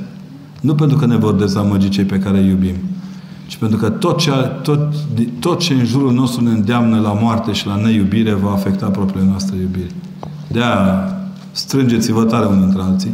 Partenerii, aveți grijă să vă alegeți bine partenerii și să nu uitați nicio clipă că principalul partener într-o căsnicie nu este doar cel de lângă noi, e cel de deasupra noastră. Care e viziunea ortodoxă asupra intuiției? De multe ori intuiția mi-a greșit și mi-e frică să mai încrez 100% în ea. Acum, Iosif Săracu intuia el că totuși fecioara asta pe care o știe el acolo din Nazaret nu e mama fetelor ușoare din Nazaret. Dar era doar o intuiție. Pentru a-i se desăvârși această intuiție, deși el este enervat, e clar că s-a enervat, apare Îngerul lui Dumnezeu să-i vorbească. Intuițiile noastre ne spun pe ce drum să mergem. Dar să știți, drumul l-au făcut alții. Deci, în ortodoxie, intuiția nu este unealtă de lucru. E doar mecanism de supraveghere. Este MCO. Nu este finanță încorporată în buget. Nu depinde de noi ca popor în mare măsură să accelerăm canonizarea Sfinților din închisorile comuniste? Se zice că Dumnezeu îi va canoniza când va crede El, dar eu refuz să cred că trebuie să stăm și să așteptăm cu mine în sân acest lucru să se întâmple. Mai oameni buni, nu Dumnezeu canonizează. Oamenii, sinodul, sinodul metropolitan, sinodul central, Stați povești cu canonizarea până la urmă din acest punct de vedere. Când, cum, de ce. Stați cu minți. Stați cu minți. La câte suflete a convertit Părintele Arsenie, credeți că este greu să se propună în sinaxar? Sau știu eu ce alt părinte, că sigur nu v-ați gândit la Părintele Arsenie Bocă. Ce mă doare cel mai tare este faptul că găsim niște argumente de doi bani ca să nu-i canonizăm. Dar asta e altă mâncare de pește. Din nefericirea noi, mare parte dintre, credin, dintre creștinii care ar trebui canonizați și poporul iară la Evlavie, au cuplat credința lor pe o ideologie, de o nuanță sau de alta. Va fi foarte greu bisericii, de exemplu, să susțină canonizarea unora în fața unei diatribe permanente în care ni se cere să recunoaștem Holocaustul. Pe mine aproape că mă obsedează imaginea aceasta în care cu adevărat trebuie să recunoaștem că a avut loc un Holocaust asupra poporului evreu. Este clar, e limpede, matematic. Dar eu mă întreb când se va recunoaște că a fost un holocaust împotriva poporului român? Ce instanță din lume ne va acorda dreptul și despăgubirile necesare? Că deocamdată am remarcat cum reacționează Europa. A golit rafturile din Rusia și atât. N-am auzit un cuvânt. Știți că la un dat un vicepremier al Rusiei a afirmat despre noi că va intra cu bombardierul în București și ne va arăta el cine suntem. Noi știm cine suntem. Ei nu știu cine sunt. Pentru că întotdeauna porcul a crezut că zboară. Și așa a ajuns racheta. Aici este riscul nostru ca popor. Că uităm lecțiile trecutului. Nu suntem în stare să spunem, noi știm despre voi cine sunteți. Niște bețivi împuțiți, niște violatori, niște furători de bani, ne-ați furat uraniul, pădurile, fecioria fetelor, viața tinerilor, ne-a stroglodit generații la rând, ați creat un sistem comunist care nici acum n-a pierit după atâția ani. Sunteți niște viruși, niște bacili ucigători. La cine să le zică? Care e calea cea mai cuvincioasă pe care ar trebui să o aplicăm atunci când în autobuz, tren, se urcă o persoană și începe să pună muzică pe telefon? Ce aveți, bă, cu telefonul omului? Că vă enervați acum. Dacă vorbești cu ea în modul cel mai frumos, nu se rezolvă și oricum se poate ajunge la o altercație. Eu nu cred că trebuie să acceptăm orice și să continuăm cu mentalitatea de capul plecat. Dar nici capul sculat, da? Nici capul dat în gură cu orice preț nu rezolvă problema. Eram în Lisabona în vară, na, ce bun am fost eu, în toamnă, de fapt, și am urcat într-un tramvai. Deci ce costa vreo 3,50, vă și recomand, nu mergeți cu city tururile, costă foarte mult, luați un tramvai că e 2 euro jumate. Și ne-au dus să facem, să ne plimbăm. Și la un moment dat a apărut, eu eram, stăteam jos, rupt de oboseală, și stăteam acolo pe locul pe care n-am remarcat că nu era niciun semn că e al unei persoane cu dizabilități sau ce. Apare un tur foarte grăsuț așa și foarte pornit. A început în engleză că dacă ai fi un om civilizat, ai ști că este un loc pentru handicapați. Zic, te simți că ți-am ocupat locul cumva? Sau? Și a început el să comenteze acolo, să-mi explice. Eu am gaura aia în picior de anul trecut, cu o țin la mine încă. Am lăsat așa, l-am lăsat și m-a ridicat în picioare de ce m-am dat deoparte și am zis, acum vreau să-ți arăt de ce n-ai dreptate. De unde știi tu că eu personal nu am un atestat că sunt handicapat? Sau uite, piciorul ăsta al meu găurit până în os nu e un handicap suficient încât să-mi permită marea ta democrație stradală portugheză să ocup un loc în tramvaiul dumitale. Ăla mut. Nu mai știa. Am început cu filozofia dreptului. L-am salutat la sfârșit cu Leila Tov. Și a știut să-mi răspundă. Părinte, cum ar trebui să procedez cu soacra? Și că tot timpul când discut cu ea e plină de sfaturi. Cum ar trebui să evit cearta cu ea? Ascultați cu evlavie sfaturile.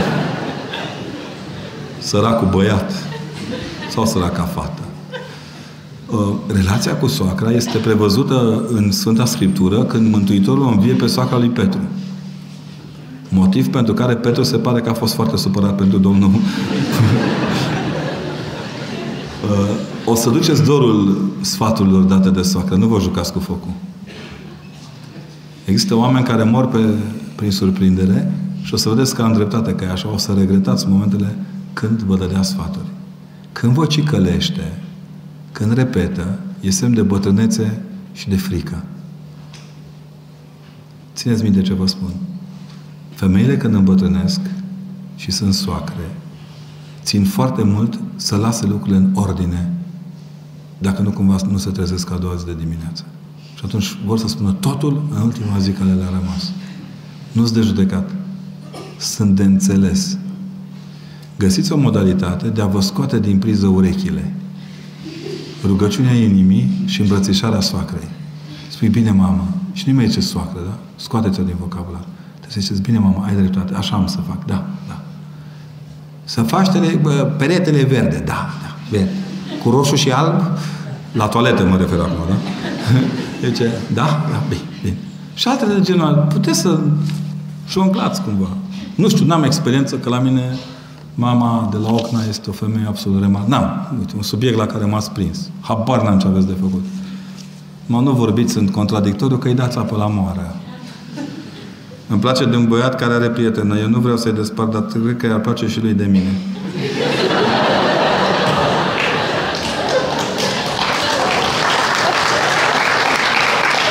Zice, ce să fac? Răspund sau nu? Mi-e frică să nu se desparte din cauza mea, dar și de faptul că voi fi refuzată dacă îi spun. Ce să fac? Întreabă disperată. draga și iubita mea soră, există în viață două lucruri care nu se fac niciodată. Să nu-ți respecti iubirea și să nu-ți iubești iubirea. Dacă va fi să fie al dumitale, crede-mă că Dumnezeu va îngădui o cale prin care să-i comunici. Dar vezi să nu slăbești în oftică, mărindu-ți se nasul, mărindu-se urechile, devenind urâtă și smiorcăită, doar că el nu va, nu-ți adresează o privire. Nimeni nu fură omul nimănui câte lucrurile nu sunt așezate în regula iubirii absolute. Stați cu mine. Ideea că ne furăm prietenele și prietenii unui altora e așa, un fel de bășcălie, lăutarism. Culmea că la momentul când fur nevasta sau bărbatul altuia nu mai sunt atâtea scrupule. Trebuie să fim mai atenți cu conținuturile. Nu, mergeți și dacă vreți să-i faceți un semn cu ochiul. Păcatul este inventat de oameni? E o întrebare asupra căreia voi mai medita. Nu. Păcatul este trăit de oameni. Unii oameni din pă- păcat fac unica sursă de câștig. Gândiți-vă la unul care face avorturi în continuu. Are o sursă de câștig din păcat. Părinte, referitor la Părintele Arsene Boca, unii sunt de părere că a fost înșelat de diavol. Mm-hmm. Și așa a devenit făcător de minuni. Ce spuneți despre aceasta? Râde cioc de oală spartă. Vor veni vremuri, spune Sfântul Antonie, la Pateric, în care cei nebuni vor spune despre cei întregi la minte că sunt nebuni pentru că nu sunt asemenea nebuniei lor. Punct. O să vă arăt o carte în care se vădește că nu-i prima dată când părintele este acuzat. Cum să trăiești frumos cu un soț ateu, înverșunat împotriva tot ce ține de biserică, de ortodoxism? Cum să faci să trăiești în armonie cu el, fără să-l smintești, dar și să-ți poți umple propria viață de Hristos? Cu răbdare. Recitiți Fabiola, Vovadis, Cetatea Blestemată, sunt scurte tratate de supraviețuire când cei din jur sunt păgâni și atei. Soțul dumneavoastră nu este ateu, că vă iubește. Deci are un mic Dumnezeu local. Soțul dumneavoastră este păgân. Pentru că iubește creatura în locul creatorului. Atunci oferiți șansa de a-i crea cât mai mulți urmași. Fiecare copil adus îl va provoca la o nouă reconfigurare. Nu se poate Ba se poate, da. Totuși, cred că nu se poate să nu spui problema lui Dumnezeu când îți ții în brațe copiii. Bă, cât de tare ai fi. Nu poți să amesteci apă cu ciment și să iasă copilul neprobetă. Se vede că e ceva din afara eprobetei care funcționează. Dacă el va descoperi cine este Creatorul și cine ține iubirea lui, e salvat. Dacă nu, puteți să-i spuneți orice. Oricum, aș zice și eu ca politicienii noștri, ciocul mic că el e la putere, ciocul mic și joc de glezne, nu vă încordați să-i dovediți marea cu sarea, iubiți-l fără să țineți minte. Cine iubește nu analizează. Trăiește pur și simplu. Dați-i ce n-are. Iubire. Un om devine ateu că nu simte iubire. Părinte, din punctul dumneavoastră de vedere, când se termină viața și când sufletul părăsește trupul? Mă refer la pacienții inconștienți. Bunicuțele, bunicuți de 95 de ani aflați în stare vegetativă, mai au suflet.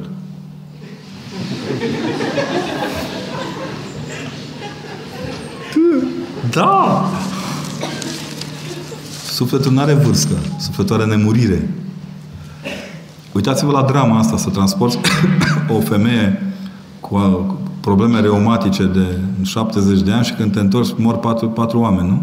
Înjura unul astăzi pe comentariul de la adevărul, o jura pe bătrână, domne, că i-au murit ca să fie ea în siguranță. Bine, dar un medic, un pilot, un preot, când își îmbracă haine, știu, ei, ei sunt convinși că merg la moarte. Eu n-am nicio clipă îndoială că eu când mă duc, de exemplu, într-un focar de infecție majoră să spovedesc și să împărtășesc, pot să ies de acolo ferfeniță. Am făcut mama fată să fiu popă, m-a făcut bărbat să fiu popă, nu? Sigur că au suflet, sigur că ei sunt nemuritori. Nu există nicio îndoială la capitolul acesta. Niciuna. Nici măcar o umbră de îndoială. Ce prostii vorbim. Am mai pățit-o cu o doamnă odată, mare specialistă în biologie, care îmi explica mie cum se echilibrează lumea dacă facem avorturi. Și în serios, doamnă? Și a zis, da, serios. Da. De ce să nu le omorăm pe doamnele după 70 de ani care sunt biologie? Nu? De ce a vorbit Dan Puric pentru cublul Rotary? Ei sunt masoni, așa Și da și nu. Cublul Rotary am mușcat-o și eu odată. M-au chemat să le fac o sfinț... nu o sfințire, o prezentare despre Crăciun și erau mulți copii în sală, ea n-aveau nici în clinic, n-am văzut nicio roată pe ea mici, clar. Bă, când m-am uitat cine a organizat-o, nu știu cum să mă fac mai mic. Pa mi-a dat seama că sunt un tâmpit.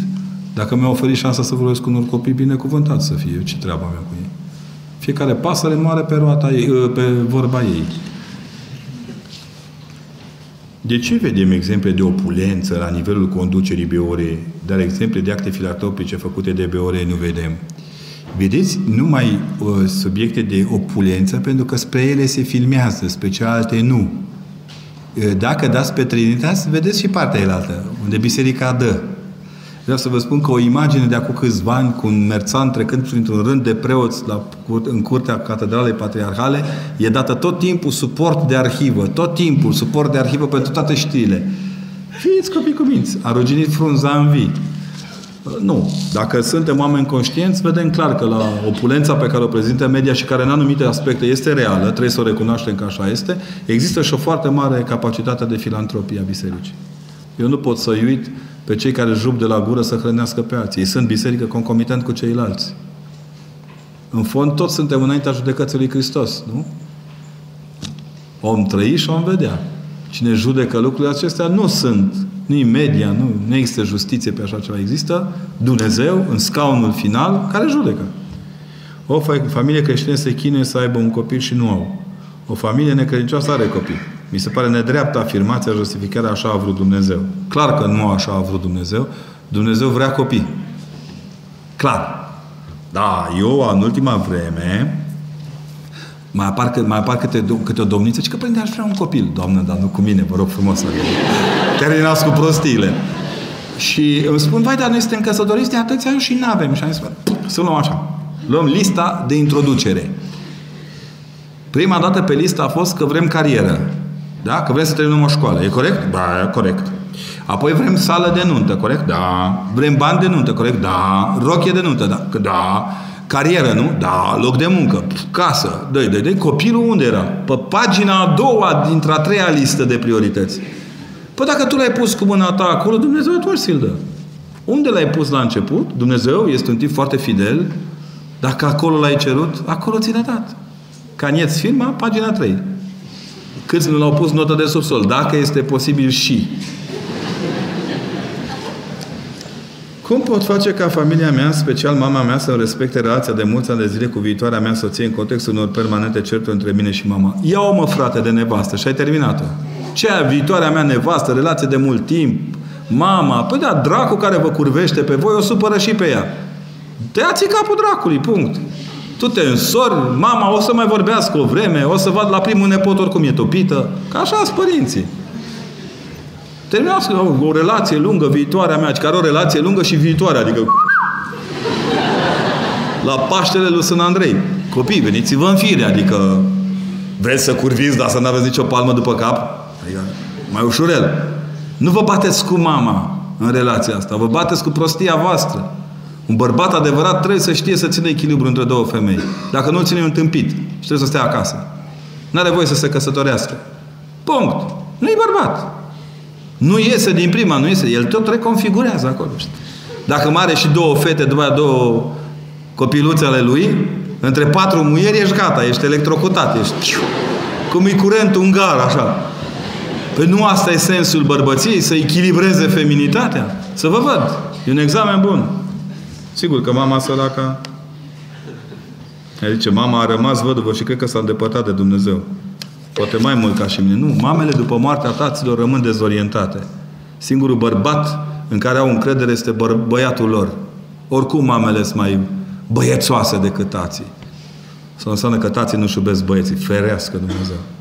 Dar vă atrag atenția că sunteți mod, modulul care se mișcă într-un spațiu extrem de mic, într-o nișă de încredere. Și oricum, nu poți să-ți iubești soția cu spatele la mama ta. Niciodată. Ați iubi soția nu înseamnă întoarce spatele mamei. Părinte, care este părerea dumneavoastră? Iara mea, mă lăsați-mă despre fertilizarea în vitro. Dumnezeule mare! Acum de ani a spus că trebuie să mai citiți. Sper că în seara asta să ne împărtășiți pe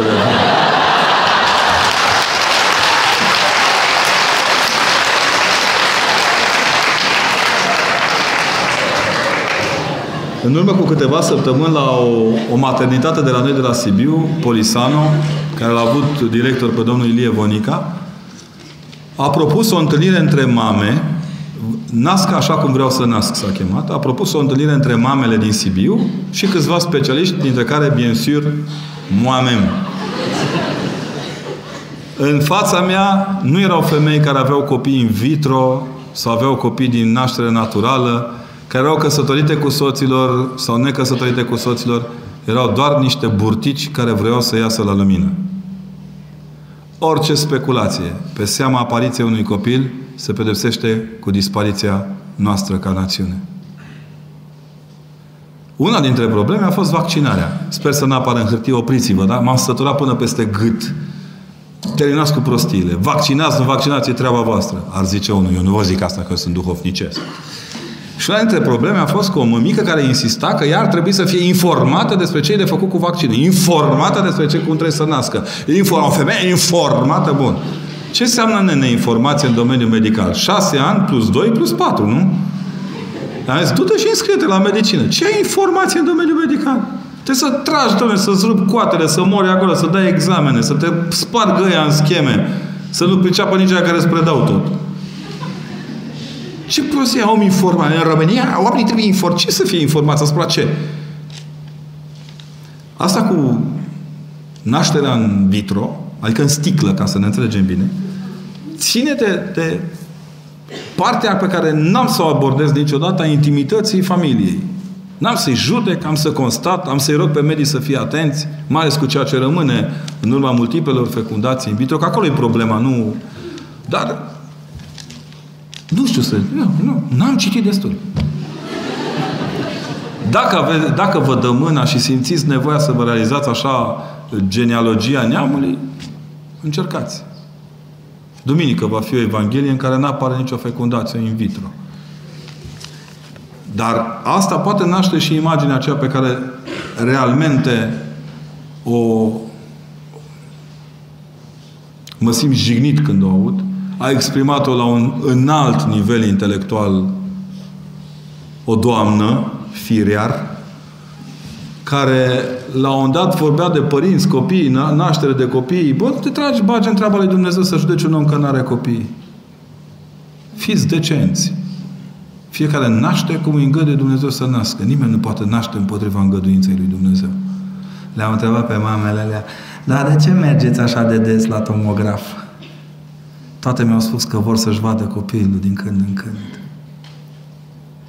Beton. N-am găsit în niciun material dogmatico-moral dacă e păcat ca mamele să vrea să-și vadă copilul. De la grijă mare că oricum nu avem piese de schimb. Dacă vedem că la unul lipsește ceva, chiar nu avem piese de schimb. Trebuie să înțelegem bine asta. Trebuie să asumăm asta. Mi-aș dori o societate atât de bogată încât orice copil care se naște cu dizabilități să fie preluat și să fie copilul tuturor, nu doar a doi oameni. Uneori dărâmați de ceea ce li se întâmplă. E greu. O să fie tot mai greu. Nici o cruce nu-i de sticlă, știți? Întrebare practică. Un profesor debutant are salariu de 900 de lei. Cam mult. Cam mult. Știu câteva persoane care au renunțat la învățământ pentru că nu reușeau să se întrețină și să-și plătească și chiria din Cluj. În ce fel poate să trăiască o familie în care este cel puțin și un profesor și care are și copilaș? Nu poate trăi, dar asta nu e întrebare pentru mine. Deci eu personal văd soluția așa. Profesorul de religie primește 900 de, de la stat, perfect. Biserica îi mai dă 900 din fonduri proprii. Cum sună? Cum sună? Sau statul îi dă 900 de lei, biserica îi dă 900, iar parocul îi dă încă 900 pe lună. Brrr, deja te faci... Te ia frica. Te ia frica, domne, auzi? Nu avem bani. De acord? Trebuie să învățăm să accesăm fonduri. Trebuie să învățăm să facem proiecte. Trebuie să învățăm să câștigăm bani. Punct. Când vrem bani. Nu. Nimeni nu poate trăi cu atât de puțin bani. Noi vă întreb, cine poate trăi cu mulți bani? Râdeam aseară pe avion cu românii noștri care veneau și toate îmi spuneau, părinte, că prima momeală a fost așa, mă duc doar să-mi plătesc datoriile. Am mai stat o lună ca să încep să strâng pentru apartament. Mi-am cumpărat apartamentul, mai stau un pic să-mi iau și mașină. Deci acest mai, mai, mai, iunie, iulie, august, noi tot timpul vrem în sus mai mult. Și din acest în sus mai mult nu mai știm să dăm pe lateral în stânga și în dreapta. Cum ar trebui să ne comportăm la locul de muncă dacă, nu avem, dacă avem colegi care nu dau importanță religiei deloc, dar spun că dorește să-și crească fetița în libertate și nu în obligații. Foarte bine, aplaudați îi strângeți mâna, cine seamănă vânt, culege furtună, când va fi bătrân și bolnav la pat și fata lui va spune cu o libertate absolută că soția, că soția ei, Vasilica, ea chemând-o Ionela, nu poate veni să-l șteargă la fund, să-i urați succes și să mergeți să-l ștergeți la fund, pentru că un creștin bun vede lucrurile în finalitate și ajută până la capăt, fără niciun nifos. Lăsați pe oameni să-și crească copiii cum vor, iar când au nevoie, interveniți și stați lângă ei cu maximum de responsabilitate. Nu putem impune nimic. Hristos însuși nu se impune. Hristos se răstignește, nu se impune ca Dumnezeu. Cum pot să merg la spovedanie în contextul în care am încălcat promisiunea pentru care am fost împărtășit? Împărtășanie pe bază de promisiune? Dar ce Sfântă Scriptură e asta? Simt că ceva mă ține și mi-e rușine față de părintele respectiv, au Cipriane. Și totodată, și totodată acel păcat mi-e foarte greu să-l mai săvârșesc chiar dacă o fac mai rar. Mulțumesc. Mai oameni buni. Nu știu cum, adică știu cum. Știu cum dracul ne face să ne rușinăm la duhovnic, dar nu în păcat. Terminați cu prostia, mergeți și spovediți-vă. Singura soluție este să vă spovediți încă o dată, și încă o dată, și încă o dată, și încă o dată. De miliarde, de infinite, de catralioane, de bilioane de ori, de câte ori aveți nevoie să resetați propria voastră demnitate față de voi înșivă. Păcatul cel mai mare este să nu ai încredere că Dumnezeu îți poate acorda iertarea. Nu să crezi că iertarea stă pe toate gardurile, cum crede unii, nu spune în care este ei. La depunerea jurământului pentru președinție, pe ce Biblie va jura Iohannis, el nefiind de religie ortodoxă?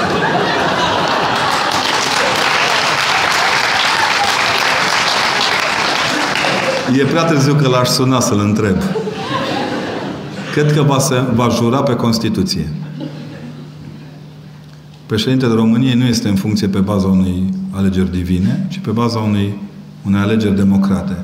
Să știți că în ciuda faptului că sunt supărat pe Curtea Constituțională, dar n-am voie să o spun că nu pot comenta o hotărâre de ei, vă atrag atenția că România trebuie să funcționeze pe Constituție. L-am văzut pe unul cum a funcționat pe bază de nou testament editat de arătat așa din când în când în când o emisiune ca să întărească conștiința noastră ortodoxă. Aveți nevoie de astfel de conștiințe ortodoxe? Nu cred. Cred că un președinte trebuie să știe foarte bine Constituția României. Și dacă știe și Scriptura, cu atât mai bine pentru noi. Iar dacă nu știe, trebuie din când în când să o reamintim, dar nu ca pe o carte pe care să jure sau pe una pe care să o înjure, ci ca pe unul care știe că această carte poate să-i aducă plinătatea Constituției. Nu există Constituție împotriva voii lui Hristos. Toate stăpânirile ne sunt date de sus. Trebuie să le respectăm ca atare. Întrebarea mea era, dacă ești vreun musulman, ce Dumnezeu făceam? Venea la cu Constituția în arabă? Că nu-i văd departe pe român să fie în stare de orice. Părinte mi este foarte drag de un băiat care are prietenă. Ce să fac? Iară, mă! nu e foarte ușor să mă detașez pentru că sunt nevoită să-l văd zile. Haideți să vă spun un lucru. Oricum cu femeile e ca și cu cărțile, nu le poți citi pe toate. Dar e important să câștigați o prietenie care să vă țină ani de zile decât o iubire de suprafață. Puteți fi niște prieteni de săvârșiți. Fiți! Începeți prin a fi prieteni. Și dacă se poate continua să rămâneți prieteni și după ce vă iubiți. E important pentru voi. E important să aveți încredere în ceilalți. De ce nu contraatacă? Oh, asta e tare. De ce nu contraatacă reprezentanții BOR atunci când unii aduc argumente la înlocuirea orei de religie din școli cu etică? Religiilor normale? De ce nu se prezintă stadul dezastros în care ajung tinerii din Occident după ce s-a eliminat Hristos din școli? Dar o face, biserica o face tot timpul. Dovadă suntem aici împreună. Na. Am contraatacat. E bine? Dar de ce? Noi nu avem drogați în școli? Nu avem uh, fete care se culcă cu băieți? Mă rog, și băieți cu băieți și fete cu fete. Nu avem? Ne-a scutit confesionalitatea de prostie? Nu avem chiulei de la cursuri? Nu avem economiști făcuți pe barbut electoral? Suntem la fel de ticăloși ca toți ceilalți, doar că noi avem senzația reală cum că ne-ar, ne salva confesionalitatea. Nu. Confesionalitatea ne obligă la responsabilitate și atât. Veniți-vă în fire și fiți realiști. Nu există drag roșu și drag negru. Există drag de diferite nuanțe. Cum să-i sprijinim pe profesori de religie? Concret, să ieșim să protestăm. Wow, abia așteaptă ăștia să ne sară în cap. Dacă va fi nevoie, da. Știți că, gândindu-mă data trecută, v-ar fi propus să facem pe 6 decembrie un marș în sprijinul profesorilor de religie. Dar ei nu sunt afectați. Hotărârea aceasta, cu copiii care se înscriu sau nu, ei nu sunt afectați prin ea. Ar fi fost afectați dacă era înlocuită ora de religie. Dar a fi analizat de copii este o onoare. Și dacă nu ți se v-am zis, trebuie să o asumi. Înseamnă chiar că ai fost lamentabil. Problema e că vor interveni părinții. Și acolo vom vedea ce vom avea de făcut. Dar dacă va fi nevoie, vom ieși și în stradă. Am mai măturat de câteva ori și nu ne-a ieșit. Cred că misiunea bisericii nu să scoată oamenii în stradă, ci să îndumnezeiască strada. Să înțelegem că acolo avem drepturi cetățenești pe care trebuie să le respectăm în conformitate cu Biblia aia pe care va vota la facultate, unii profesori atacă existența de religie pe motiv că profesorii sunt incapabili, iar conținuturile sunt nefolositoare. Ca în facultatea. Vă dați seama ce, ce necesară și fundamentală este materia pe care o predă un om care spune că materia altuia este ne, ne, nefundamentală. Să le fie de bine. Ar trebui să spunem ceva, ar trebui să-i contrazicem. Nu, no, nu. No. Cu prostul neșcolarizat te lupți un pic și ai scăpat. Dar duce o luptă colosală cu prostul care are școală. Ce sens are să vă pierdeți voi liniștea de student pentru că vă luați în gură cu câțiva? Lăsați că Știți ce e interesant? Că toți ăștia care fac, dau lecții de, de toate, la canieți filma 2 metri, capac, chestii, pământ, aliluia sau deloc aliluia. O să avem în curând și de ăștia care se îngroapă fără. Să dea Dumnezeu sănătate. Părinte, ce putem face cu cardurile de sănătate? Deocamdată nimic, stați Faceți vânt, tăiați scrisori. Le acceptăm sau nu? Păi cum să nu le accepti? Ce are una cu cealaltă? Luați-le, țineți-le acasă. Să, nu, să dea Dumnezeu să nu vi le activați niciodată, să nu aveți nevoie. Știți la ce e bun cadru de sănătate, nu? Să te facă să fie frică să fii bolnav. Și să fii mai atent la ce ai de făcut ca să fii sănătos. Și atunci, dacă ești sănătos, nu le activezi. Da, bă, e un motiv în plus. Săracii medici ce au ajuns, ne bate în joc de medicină. Mai avem puțin să le punem bulan de la de polițai legat de centură. Dacă sunt funcționari publici, mască de gaze, spray paralizant în, în amărâții stau să bată pe tastă și să monte. Deci la, dacă te duci, mergi un bolnav la medic, până îl caută, până îl găsește, până, până scrie pe hârtie ce are, până transferă rețeta, până farmacista zice, ai, îi lipsește o jumătate de sfert de micron de ștampilă. Că și ea sunt fricoși, săraci. Am creat o, o, o subspecie de fricoși ai sistemului în care nu mai contează cine fură spitalele, contează cine nu se lasă furat. Ăla e amenințat. Ăla care nu se lasă furat e amenințat. Pus la colț. Treci acolo. Sper că vom, eu îmi doresc vremea în care să și așa să dea Dumnezeu fiecare ministru al sănătății să aibă pe zi nevoie de patru ore de serviciu de urgență. Și să ia aia cardul, să îl bage în cititor. Dacă îl are, dacă nu-l are, nu-l bagă. Să ne întrebe, ce vârstă aveți? A, a care este asigurarea cod? A, a, a, ultimile boli. Dar să-l ia unul de ăsta așa începător, tare, adică să se și emoționeze când vorbește cu ministrul. Și să stea patru zi, patru de patru ori pe zi la medic să simte așa nevoie. Este o penibilitate. Inclusiv în comisiile acestea pentru handicap, să care omul cu targa și cu pișoarul după el ca să se convingă duduia în numele altor dudui, pline de duduisme, că ăla e, e pe moarte, auzi? Cărăm agonicii în comisii de disciplină și găsim vinovați că sunt agonici, domnule. Parcă asta nu, nu e chiar așa de mort cum pare asta. Mișcă un pic.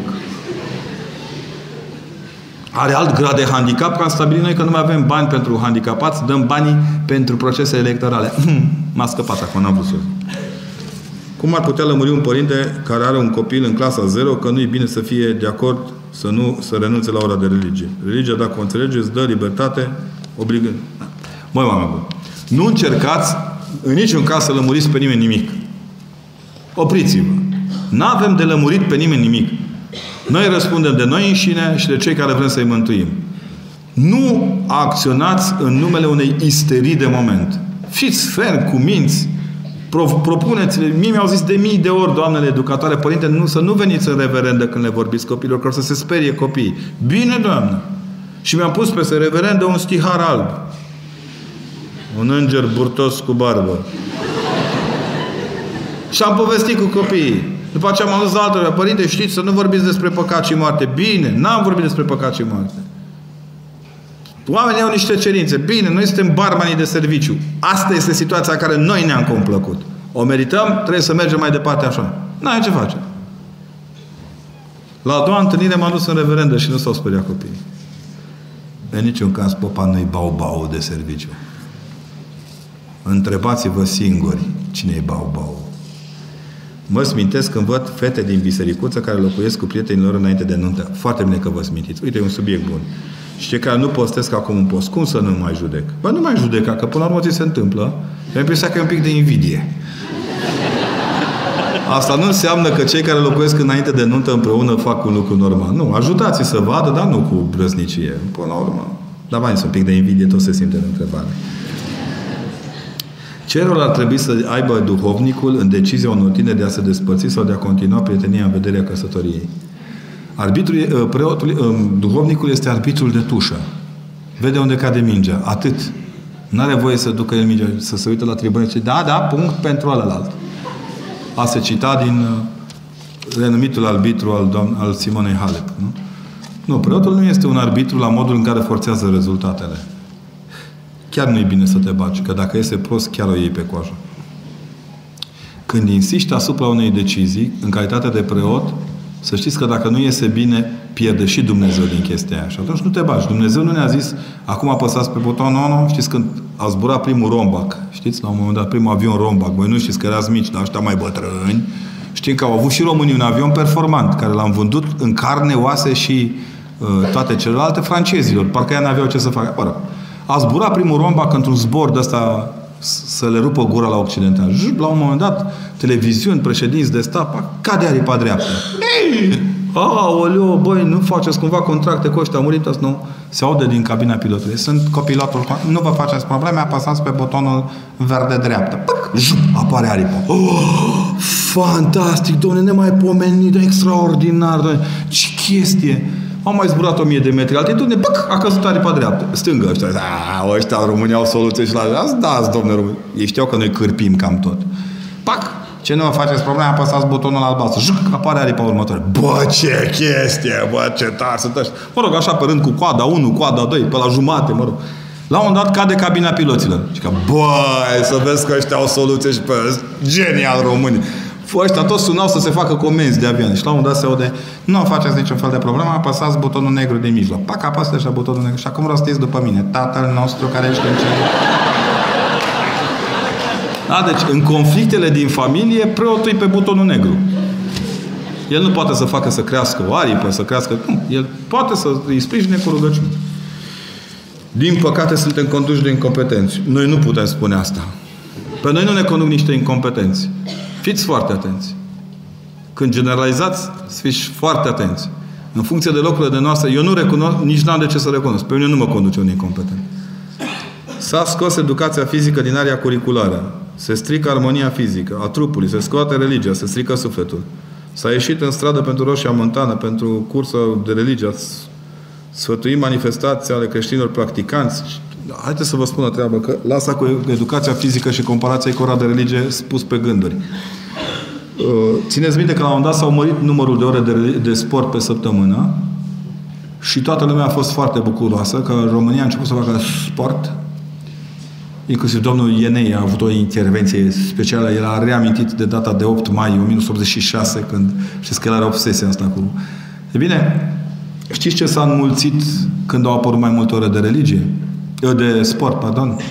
Scutirile de sport. la cum se face sport azi, în orele de clasă, în care un copil e obligat, e ca pe vremea noastră. Băi, ceva imobil în sportul ăsta. Nu există nimic altceva decât săritul la capră, la cal, spalierele, trebuie neapărat să stai pe astea și să alergi într-o anumită viteză. Pe ploaie, pe vânt, nu contează. Se colesc copiii. Sigur, copiii au refuzat un astfel de model. În curând vor refuza multe la matematică și fizică, trăim și vedem. Ce cred eu că trebuie făcut este să reinstalăm în mijlocul școlilor terenuri de sport în care copiii să joace în grup, să învețe să un sport. Noi nu, nu învățăm să alergăm alergând. Noi învățăm să alergăm împreună cu ceilalți, nu împotriva celorlalți. Orice fel de competitivitate născută la nivelul ăsta naște monștri. Naște tați care își preznesc fetele, fetele că au ratat o servă la un, final, la un turneu final. Nu avem voie. Sportul și religia nu sunt obligatorii, deși sunt în, în, în trunchiuri de obligativitate. Ele sunt fundamental daruri. Un copil care nu poate alerga, nu poate alerga și punct. Era un filozof din ăsta danez, foarte mare specialist în praxie, și la un dat era în armată și a coordonat comandantul drept, la dreapta, la nimic, la stânga, la nimic. Tot stânga, dreapta. Păi ce faci? Nu te întorci? Nu. De ce? Eu nu văd necesitatea.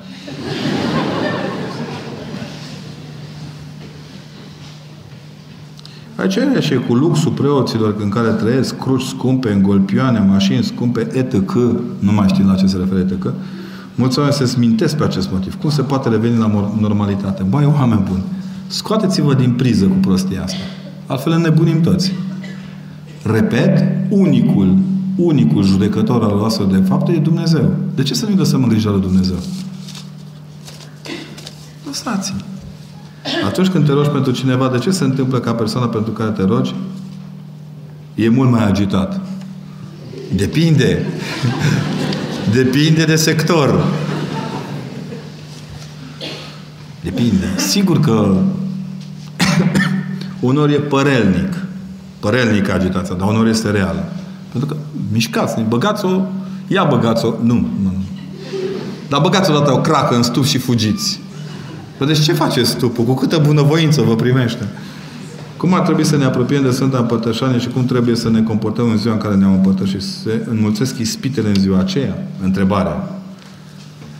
Da, e un calcul matematic uh, pe care Sfinții Părinți l-au făcut, cunoscut în câteva studii ale cercetătorilor britanici, despre cum se înmulțesc ispitele în ziua în care ne împărtășim. Adică, uneori chiar împărtășania e o ispită pentru mulți dintre noi, fie vorba între noi nu, ne, nu se mulțesc ispitele, sunt mai vădite, iar la împărtășanie trebuie să mergeți ca la moarte. Gata să înviați. Nu e greu. Poate rezista o căsătorie la distanță din cauza locului de muncă. Depinde cât de des zburați unul la altul. Oricum, iubirile nu se declară prin SMS, să aveți grijă, da? Părinte, ca tineri căsătoriți, cum să ne împărțim timpul acum de sărbători? Încă suntem studenți și când mergem acasă stăm la părinți. Cum să bucurăm ambele, ambele familii fără să ne supărăm familia noastră tânără? Clar, program STAS, fără glumă, fără glumă. Matematic, două zile la unii, două zile la altul și restul înapoi. Gata. Va lăsa pe tatăl sau și mai mama sa, da? Deci, scurt, două zile la unii, două zile la alții, vedeți de unde luați jumătate de porc de la unii, jumătate de porc de la alții. Bine? Colindați ca să vă plătească pe colindători și repede acasă. La casa voastră. Chiar dacă nu există, nu nimic. O găsiți undeva. Un al treilea punct insesizabil pe hartă. Și acolo trăiți-vă sărbătorile. Bă, nu există rețete la așa ceva. Depinde de cum vă iubiți părinții și socrii. Suntem o familie tânără de studenți. Anul acesta, altă familie, da? terminăm studiile, pentru că nu avem o casă noastră, ne gândim să mergem o perioadă în străinătate. Pentru că v-am zis eu, pentru a câștiga bani mai mulți pentru locuința noastră, suntem indeciși între a merge în afară sau a căuta de lucru în domeniu în România. Credeți că greșim? Mergeți afară liniștiți. Din România, dar dacă lucrați într-un domeniu foarte serios, puteți să vă faceți casă în viitorii 20 de ani. Nici în Occident nu e altfel, dar e frumos, e altă lume. Măcar schimb... Eu, în general, vă rog frumos, mergeți și faceți experiența lui afară ca să învățați experiența lui înăuntru. Mergeți, fraților, stați la coadă, lăsați-vă călcați în picioare, spălați pe jos, bude. Prinde bine, prinde foarte bine la smerenie, l-a învățat să nu mai relativizați, relativizați valorile. Trageți-o, luați-o pe coajă, lăsați-vă înjurați, scuipați, ba, sau din contră, aplaudați, bucurați, luminați. Experiența de viață e mama vieții. Știți ce bine vă va prinde? În primul rând veți parca corect mașina. Nu veți mai fura de la automate pentru 2 lei nimicul. Veți plăti parcarea. Veți merge la restaurant și veți avea grijă la ce mâncați și cât beți.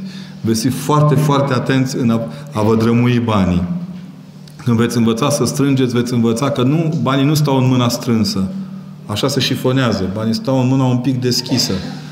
Care mai lasă să mai cadă și la ceilalți. Mergeți, fraților, cum nu? Părinte, de ce tinerii din ziua, se căsătoresc la, din ziua de azi se căsătoresc la vârste așa de înaintate? E adevărat că copiii cu minți se căsătoresc greu? Eu pe ei mei nu i-am întrebat încă ce cu minți. Nu, astea sunt chid, cum să zic, niște mituri. Nu, eu nu cred că se căsătoresc târziu oamenii de astăzi, se căsătoresc la timp toți. Da? Dar una e o moale și alta o tare. Ca și preot, dacă combin teologia cu psihologia sau psihoterapia, e bine? Depinde.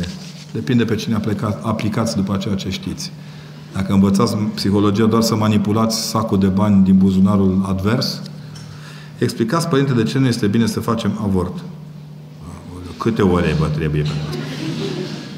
Păcatul este numai al mamei sau și al tatei? Nu. Păcatul e și al meu, ca preot. Nimic nu resimt mai tare în sufletul meu proces decât atunci când aud în orice loc din lumea aceasta că a mai murit un copil avortat. Pe bune. Uite, da, e păcatul meu în primul rând. Nu e nici al dumneavoastră, nici al soțului. Al meu e. Al meu că nu sunt un preot bun și nu reușesc să mă rog să fiți tămăduiți de ispita de a crede că libertatea înseamnă a nu avea. Când de fapt libertatea înseamnă a avea. Asta e. Nu știu. Suntem proști. Nu, știu, nu v-am învățat bine. Părinte, ce să fac dacă încă mai îmi place de un băiat, chiar dacă m-a refuzat și a trecut mai mult de un an? Continuați. Sau să citesc iarăși ghinion. Da? Continuați, respirați, reînvățați că valorile sunt repetabile totdeauna în calitate superioară. Cel care vine după unul care te lasă întotdeauna e mai bun decât cel care te-a lăsat. Pentru că este al tău. Cum putem schimba lumea? Asta e o întrebare așa profundă, tare așa. Minunile sunt o dovadă a existenței lui Dumnezeu? Nu. Minunile ni le dau ăștia la televizor. Da? Ne puteți da câteva exemple? Nu. Ia auziți. Vă cer acest lucru pentru că pe toate site-urile se promovează o idee a inexistenței lui Dumnezeu și a vieții veșnice. De ce să considerați ortodoxia frumoasă? Povestiți-ne o minune pe care a făcut-o Dumnezeu cu dumneavoastră.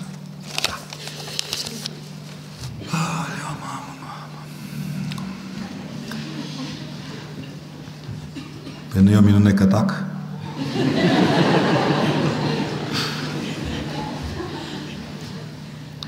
Nu vânați minunile.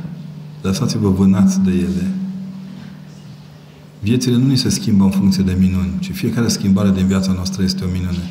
Uneori și ce pare că este rău la prima citire, poate deveni o minune care ne apropie de bine. Nu încercați să ierarhizați minunile, minuni mari, minuni mici. Vă dau un exemplu minimal. Am făcut un studiu foarte important. M-am întors odată de peste hotare, nu de mult, și am, am aterizat foarte greu la București. Foarte greu. Zăpadă, frig. Am făcut 40 de minute de momentul aterizării până la cuplarea la culoarul de coborâre. În partea cealaltă a orașului trebuia să ajung din aeroportul Otopeni în autogara militară. Păi, frățică, și aveam cu totul la îndemână 40 de minute. Aia nici dacă avea elicopter în București nu poți să mergi. Și mai era și Ziua Națională a României, nu vă spun în ce an, că vă prindeți ca anul ăsta. Zăpadă afară, m-am dus la o nene cu taxiul și l-am întrebat, nene, putem ajunge în 40 de minute? Părinte, e imposibil. Da. Zic, băi, nene, oricum iau înainte, că iau alt autobuz. Deși nu mai era niciun autobuz către Sibiu. Ultimul era la 16 și 30 de minute. Și am mers. Și am mers. Mă, și mergeau la așa de încet. Reacția mea de ardelean molcom și liniștit a întârziat să apară. El mai molcom și mai ardelean ca mine. Și eu vorbeam și el mergea. Și eu transpiram și el mergea.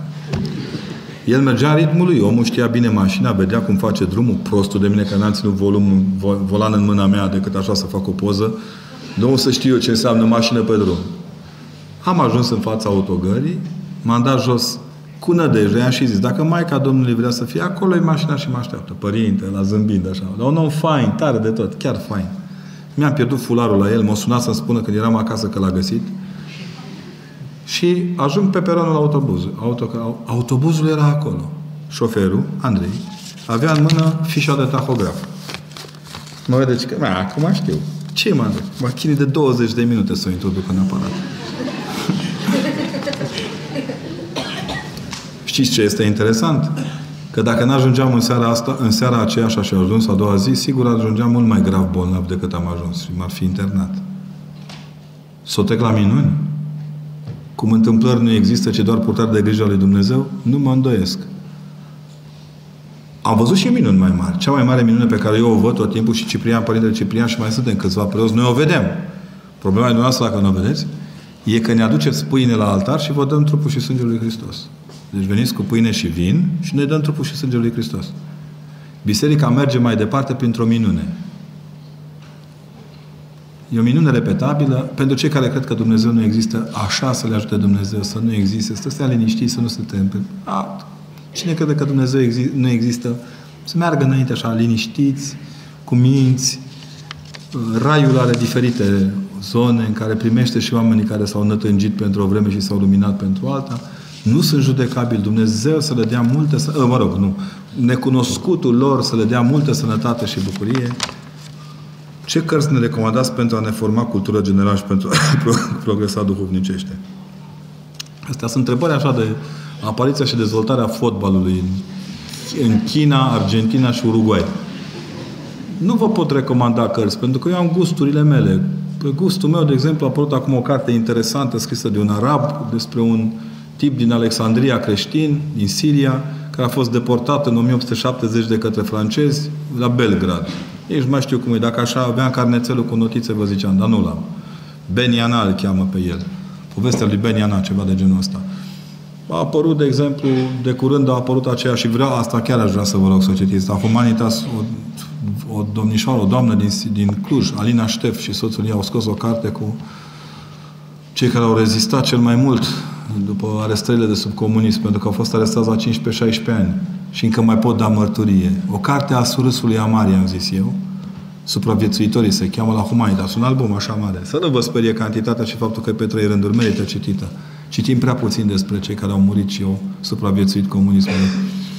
Pentru că acolo e un surus amar. Toți susțin că după 89 se așteptau să se schimbe de ceva și de fapt nu s-a schimbat ceva.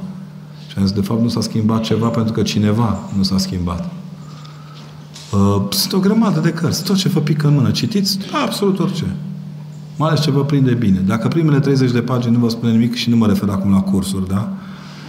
Nu vă spune nimic, opriți-vă, schimbați cartea, uitați-vă la un film bun, au apărut filme superbe în anul trecut. Faceți-vă cultură din tot ce poate crea cultură. Dar să știți că adevărata cultură se face din developarea lucrurilor citite și văzute. Vă, nu vă trebuie timp de citit, ci timp de developat. Asta nu avem. Nu mai avem timp să developăm ce citim. Da, o să ne rânduie Dumnezeu. Nu știu cum o fi când o fi mort cu atâtea cărți în cap, că, că se rupe așa, pleacă capul. Ce cum să procedăm pentru a fi sănătoși psihic și mental? Adică tot aia. Considerați că dacă renunțăm la TV și internet, Facebook, YouTube, etc., vom fi mai limpezi? Vom, păi nu, deja v-a stâmpit. Ce mai vreți acum? Tratamentul împotriva Facebook-ului nu este să opriți Facebook-ul, ci să vi scoateți din cap. Da? Vom putea fi mai demni, vom avea propria... Băi, să știți că asta cu demnitatea și Facebook-ul, să știți că nu m-aș agita așa tare. La Sibiu, în Duminica cu pricina, nu spunem care că se supără pe noi uh, primul ministru, uh, fețele tuturor tinerilor care manifestau prin oraș erau, erau luminate de o lumină albastră, de la iPhone-uri și smartphone-uri. Și în chip real se știa ce s-a întâmplat la Torino, cum au fost bătuți România acolo, la Paris. Revolta era generală. Sigur, ei fiind niște fascistoizi și niște legionarzi. Păi ce minte de un tâmpit putea să scoată termenii ăștia? Un comunistoid idiot, că altfel nu poți să-i spui. Și alții asemenea lui, margeni ale politicii românești, pururea candidat la președinție, abia aștept să-l văd. Bă, ăla și când o fi mort, cred că se autopropune președinte în iad. Și cred că iese. Eu cred că iese. E bine, în contextul ăsta, nu mai știu dacă neapărat Facebook-ul este o unealtă împotriva demnității că ea a fost un element de, trans, de transmitere a demnității. Deși cunosc inclusiv oamenii bisericii care continuă să spună că au votat toți tâmpiții și toți neașezații. Am fost la Bruxelles și acum vin din Valencia, unde vreau să vă spun că sunt onorat de ce tâmpiți avem peste hotare. De tâmpiții din țară nu prea sunt eu onorat. De deștepții, pardon, de intelectualii țării nu prea. E bine, oamenii ăștia totuși ne-au dat una dintre cele mai importante lecții. Cineva m-a întrebat ce caut pe stradă în seara respectivă și am zis că vreau să văd cu ochii mei ceea ce am început eu cu armă și cu sânge în 89 de săvârșit de fimiu cu ștampilă și Facebook. S-au schimbat armele democrației. Nu mai trebuie să murim ca să fim liberi. Trebuie să nu ne lăsăm omorâți ca să fim liberi. Și asta e altceva. Și că dacă ești bolnav, bolnavă și nu ai voie să ai, faci copii, e păcat, nu e niciun păcat. Nu există om care nu are voie să facă copii. Este copii care nu vor să-și chinuie părinții care sunt bolnavi. E altă lungime de undă. Hristos știe cum să aleagă și de ce parte să stea, stați liniștiți. Nici nu-i treaba dumneavoastră. Sunt o persoană foarte mâniască. N-am zis eu asta pe bilet. Eu sunt un băiat de stins, liniștit, duhovnicesc. Ce să fac să-mi stăpânesc această patimă? Desmâniați-vă. Cum ea, mâniați-vă, dar nu greșiți. Mânia este o formă fundamentală de echilibrare într-un calm. Când vă sare capacul, aveți grijă să-l montați la loc. Fiți mai destinși un pic și rugați-vă un pic mai mult. Sunt mânii care ne prind bine, să știți. Sunt câteva mânii care ne prind foarte bine. Mânia pe propriul nostru păcat. Hmm? Mânia pe propria noastră incapacitate de a spune adevărul. Nu vă ofticați așa când trageți câte o minciună și v-au prins? Nu era mai bine să ziceți adevărul? Ba da. Uh, mânia pe incapacitatea de a ne menține vie vocația creștină. Hmm? Ia convertiți în asta. Bun. Ca să par scurt, deși nu mai iese, uh, a apărut volumul 2 și mai e unul. Volumul 3 urmează. Arhivele din Părintele Arsenie Boca în arhivele securității, anchetele, canalul și persecuția. Ca să vedeți că biserica totuși lucrează la canonizarea Părintelui, da? Nu doarme, ea nu doarme niciodată. Apoi o altă carte la care țin foarte, foarte mult e broșurica, asta ține de, de dar de Crăciun, dacă ciocolata de Crăciun. Uh, icoane pentru suflet, Părintele Arsenie Boca, să vă spun cum e făcut. Aici e textul Părintelui și aici sunt icoane, imagini, icoane, imagini, icoane de la uh, Drăgănescu. Drăgănescu, la Biserica din Drăgănescu. Textul este scurt, adaptat imaginii, o carte îndelung comentată de unii, că trebuia pusă icoana de nu știu unde. Toți, toți când nu fac, îți spun ce să faci. Pentru că una dintre marile jene pe care le am eu ca preot este că toate aceste lucruri sunt făcute de niște laici și de niște edituri laice, de oameni care și-au dorit asta. Aici e o muncă de aproape un an jumate de strâns material și vă repet, vine volumul 3, care e mai interesant decât volumul 2, că unii dintre cei din delatorii din volumul 3 trăiește e printre noi. Ei este printre noi. Apoi, o maică, care mi-e tare dragă, Maica Magdalena de la Tismana, mi-a dat la un moment dat, într-una din zile, caietul dânsei de notițe. În caietul Maicii Magdalena, care e în vârstă acum, erau și câteva predici ale Părintelui Arsenie Boca pe care ea le-a auzit când a fost la Prislop să le învețe pe, mai, pe maici să țese. Și mai sunt câteva lucruri foarte interesante aici, iar în caietul unele și mai interesante, de exemplu, am găsit o predică a Părintelui Stăniloae pe care sper să o publicăm, o predică a Părintelui Stăniloae de la deschiderea unui an de seminar la o mănăstire la Bistrița. În seria re, redobândiri de demnitate, apropo de dobândirea demnității, cătecica asta mică, Părintele Teofil, orbul care l-a văzut pe Dumnezeu, dosarul de securi, securitate al duhovnicului bucuriei.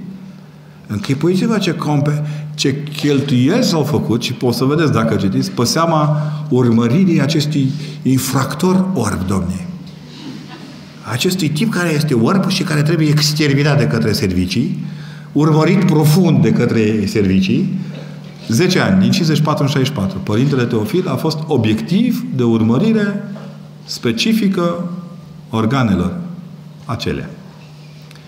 jenant, dar în aceeași vreme o mărturie asupra normalității Părintului. Sunt câteva aluzii pe aici de te împrăști. Asta e un fel de carte de revenire la mentalitate, de normalitate. Apoi o altă carte, tot o, o recuperare, este viața despre părinte, este vorba despre Părintele Crăciun Opre, mărturisitorul cu nume de sărbătoare. Părintele era la Cinciș, preot, cel care a mutat din groapa Cincișului pe culme biserica. Uitați-vă la figura Părintelui. Îți vine să-l mănânci, domnule, vine să-l pupi. Mie când mi-e dor, pup coperta. S-a stins Părintele la prima vedere. Dar la a doua vedere ne vom vedea iarăși. Uh, cred că, din punctul meu de vedere, cea mai sănătoasă minte de preot care am văzut-o vreodată în viața mea. Cel mai sănătos om la cap pe care l-am cunoscut vreodată în viața mea, de o limpezime a mărturiei, de o fluiditate a culturii, de o excepțională capacitate de a sta vertical la vremuri total potrivnice. Din nefericire, sunt mulți dintre ei noștri care au trebuit să moară pentru ca noi să-i vedem. Apoi două cărți tipic neculiste. Asta este Microfonul cu prieteni. Este o carte pe care, la care am strâns mărturile unor studenți de mei, preoți, tineri, despre viața în biserică și despre Hristos. Și cea, asta la altă este Farmacia cu, de cuvinte. Este o emisiune pe care din 2011 până în 2013 am avut onoarea să o am în cadrul maratonului duminical. De aceea l-am pus și pe Alexandru Rusu aici colaborator. Uh, este o emisiune care s-a întrerupt brusc pe bază de simpatie acele uh, în vremea aceea. Nici nu mi-e greu. Deci numai când am pus în ordine emisiunile am văzut de unde mi se trage. Sunt unele emisiuni în care gura mea mare, sigur că a creat probleme de virusare a culturii politice din zonă. Uh, sunt emisiuni în comun. Ele au fost multă vreme multă vreme înregistrate. Ne-am gândit să le dăm scriiturii, hârtiei, tocmai pentru a le dovedi celor care au cenzurat emisiunea că există o posibilitate de a mărturii, de a da mărturie uneori împotriva oricărei cenzuri. Apoi două cărți, dintre care una ar trebui să vă placă, pentru că e una dintre conferințele de, la, de aici, de la Cluj, Cine este Dumnezeu, Iisus Hristos, și a doua, cum să ieșim din mediocritate. Dar dacă vreți să fie asta de la Cluj, bine. Da? Deci cine este Iisus Hristos și cum să ieșim din mediocritate. Urmează o a treia, i-am uitat cu totul numele, nu mai știu cum zice, încă unul. Ceva cu discernământul. Ai vorbit? A vorbit Bogdan? Doamne! Da. Și o a treia carte la care țin foarte, foarte mult și vă și recomand pentru cei care aveți copii un pic mai mari, dar și pentru dumneavoastră nu strică. Asta are o greșeală de editare la care țin foarte mult și am să rog pe Romeo chiar așa să publice și la următoarea tira, următorul tiraj. Marcelin, o minune de băiețel. Ea nu e cartea mea, eu am tradus-o, am adunat la o altă mai multe texte, modele și, și a ieșit această carte care sigur că nu are autor, Marcelino Minune Băiețel este povestea unui copil. Unui copil care dovedește că atunci când se moare, se stă în brațele lui Hristos. Cam atât. Părinte, vă mulțumim. Să rămână.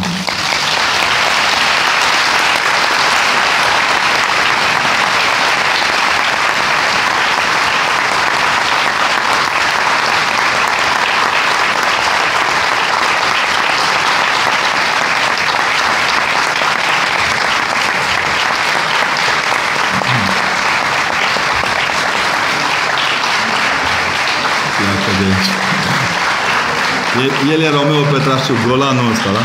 Deci bateți-l bine. Vreau să vă mulțumesc pentru un lucru fundamental. Să știți că eu însumi am avut nevoia să-mi spun gândurile despre ora de religie public. M-am săturat să tac pe tema asta. Vă mulțumesc pentru întrebări. Sper să nu vă fi dezamăgit cu totul răspunsurile. Și v-aș mai ruga ceva. Să țineți minte că perioada aceasta a sărbătorilor ne obligă la un efort fundamental să înțelegem că Hristos a fost bebeluș. Deci dacă vreți să dobândiți viața veșnică, creșteți-vă de la stadiul de bebeluș până la cel de bărbat adevăr. Nu săriți treptele și nu le ocoliți.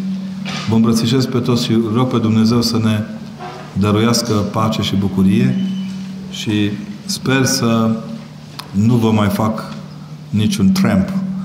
Adică să fiu cu minte și data viitoare când spun că vin chiar să o fac. M-am săturat eu de mine însuși și de slăbiciunile mele, dar acum trebuie să mi le purtați și voi, bine? Bucurie și zâmbiți mai des, sunteți mult mai frumoși decât încruntați. Mulțumim. Oh, mă bate, mă bate. Fiți atenți. Mă bată, mă bat, mă bat oamenii lui uh, părintelui. Să mergeți și să vă luați Artosul, revista. E de departe cea mai faină revistă de tinere pe care o are țara la ora actuală. sprijiniți pentru că ne reprezintă mai bine decât ne reprezentăm noi câteodată. Mulțumesc tare mult! La ieșire este și o lădiță în care puteți pune bani pentru cei pe care îi colindăm. O cutie. Că voi luați bani să îi plătiți să vă asculte colindul. Nu. Le dăm la, pti- la bătrân, la copii. Cuvine-se cu adevărat să te fericim pe tine, născătoare de Dumnezeu, cea pururea fericită și prea nevinovată și Maica Dumnezeului nostru, ceea ce ești mai cinstită decât cherubini și mai slăvită fără de asemănare decât serafimii, care fără stricăciune pe Dumnezeu cuvântul ai născut, pe tine cea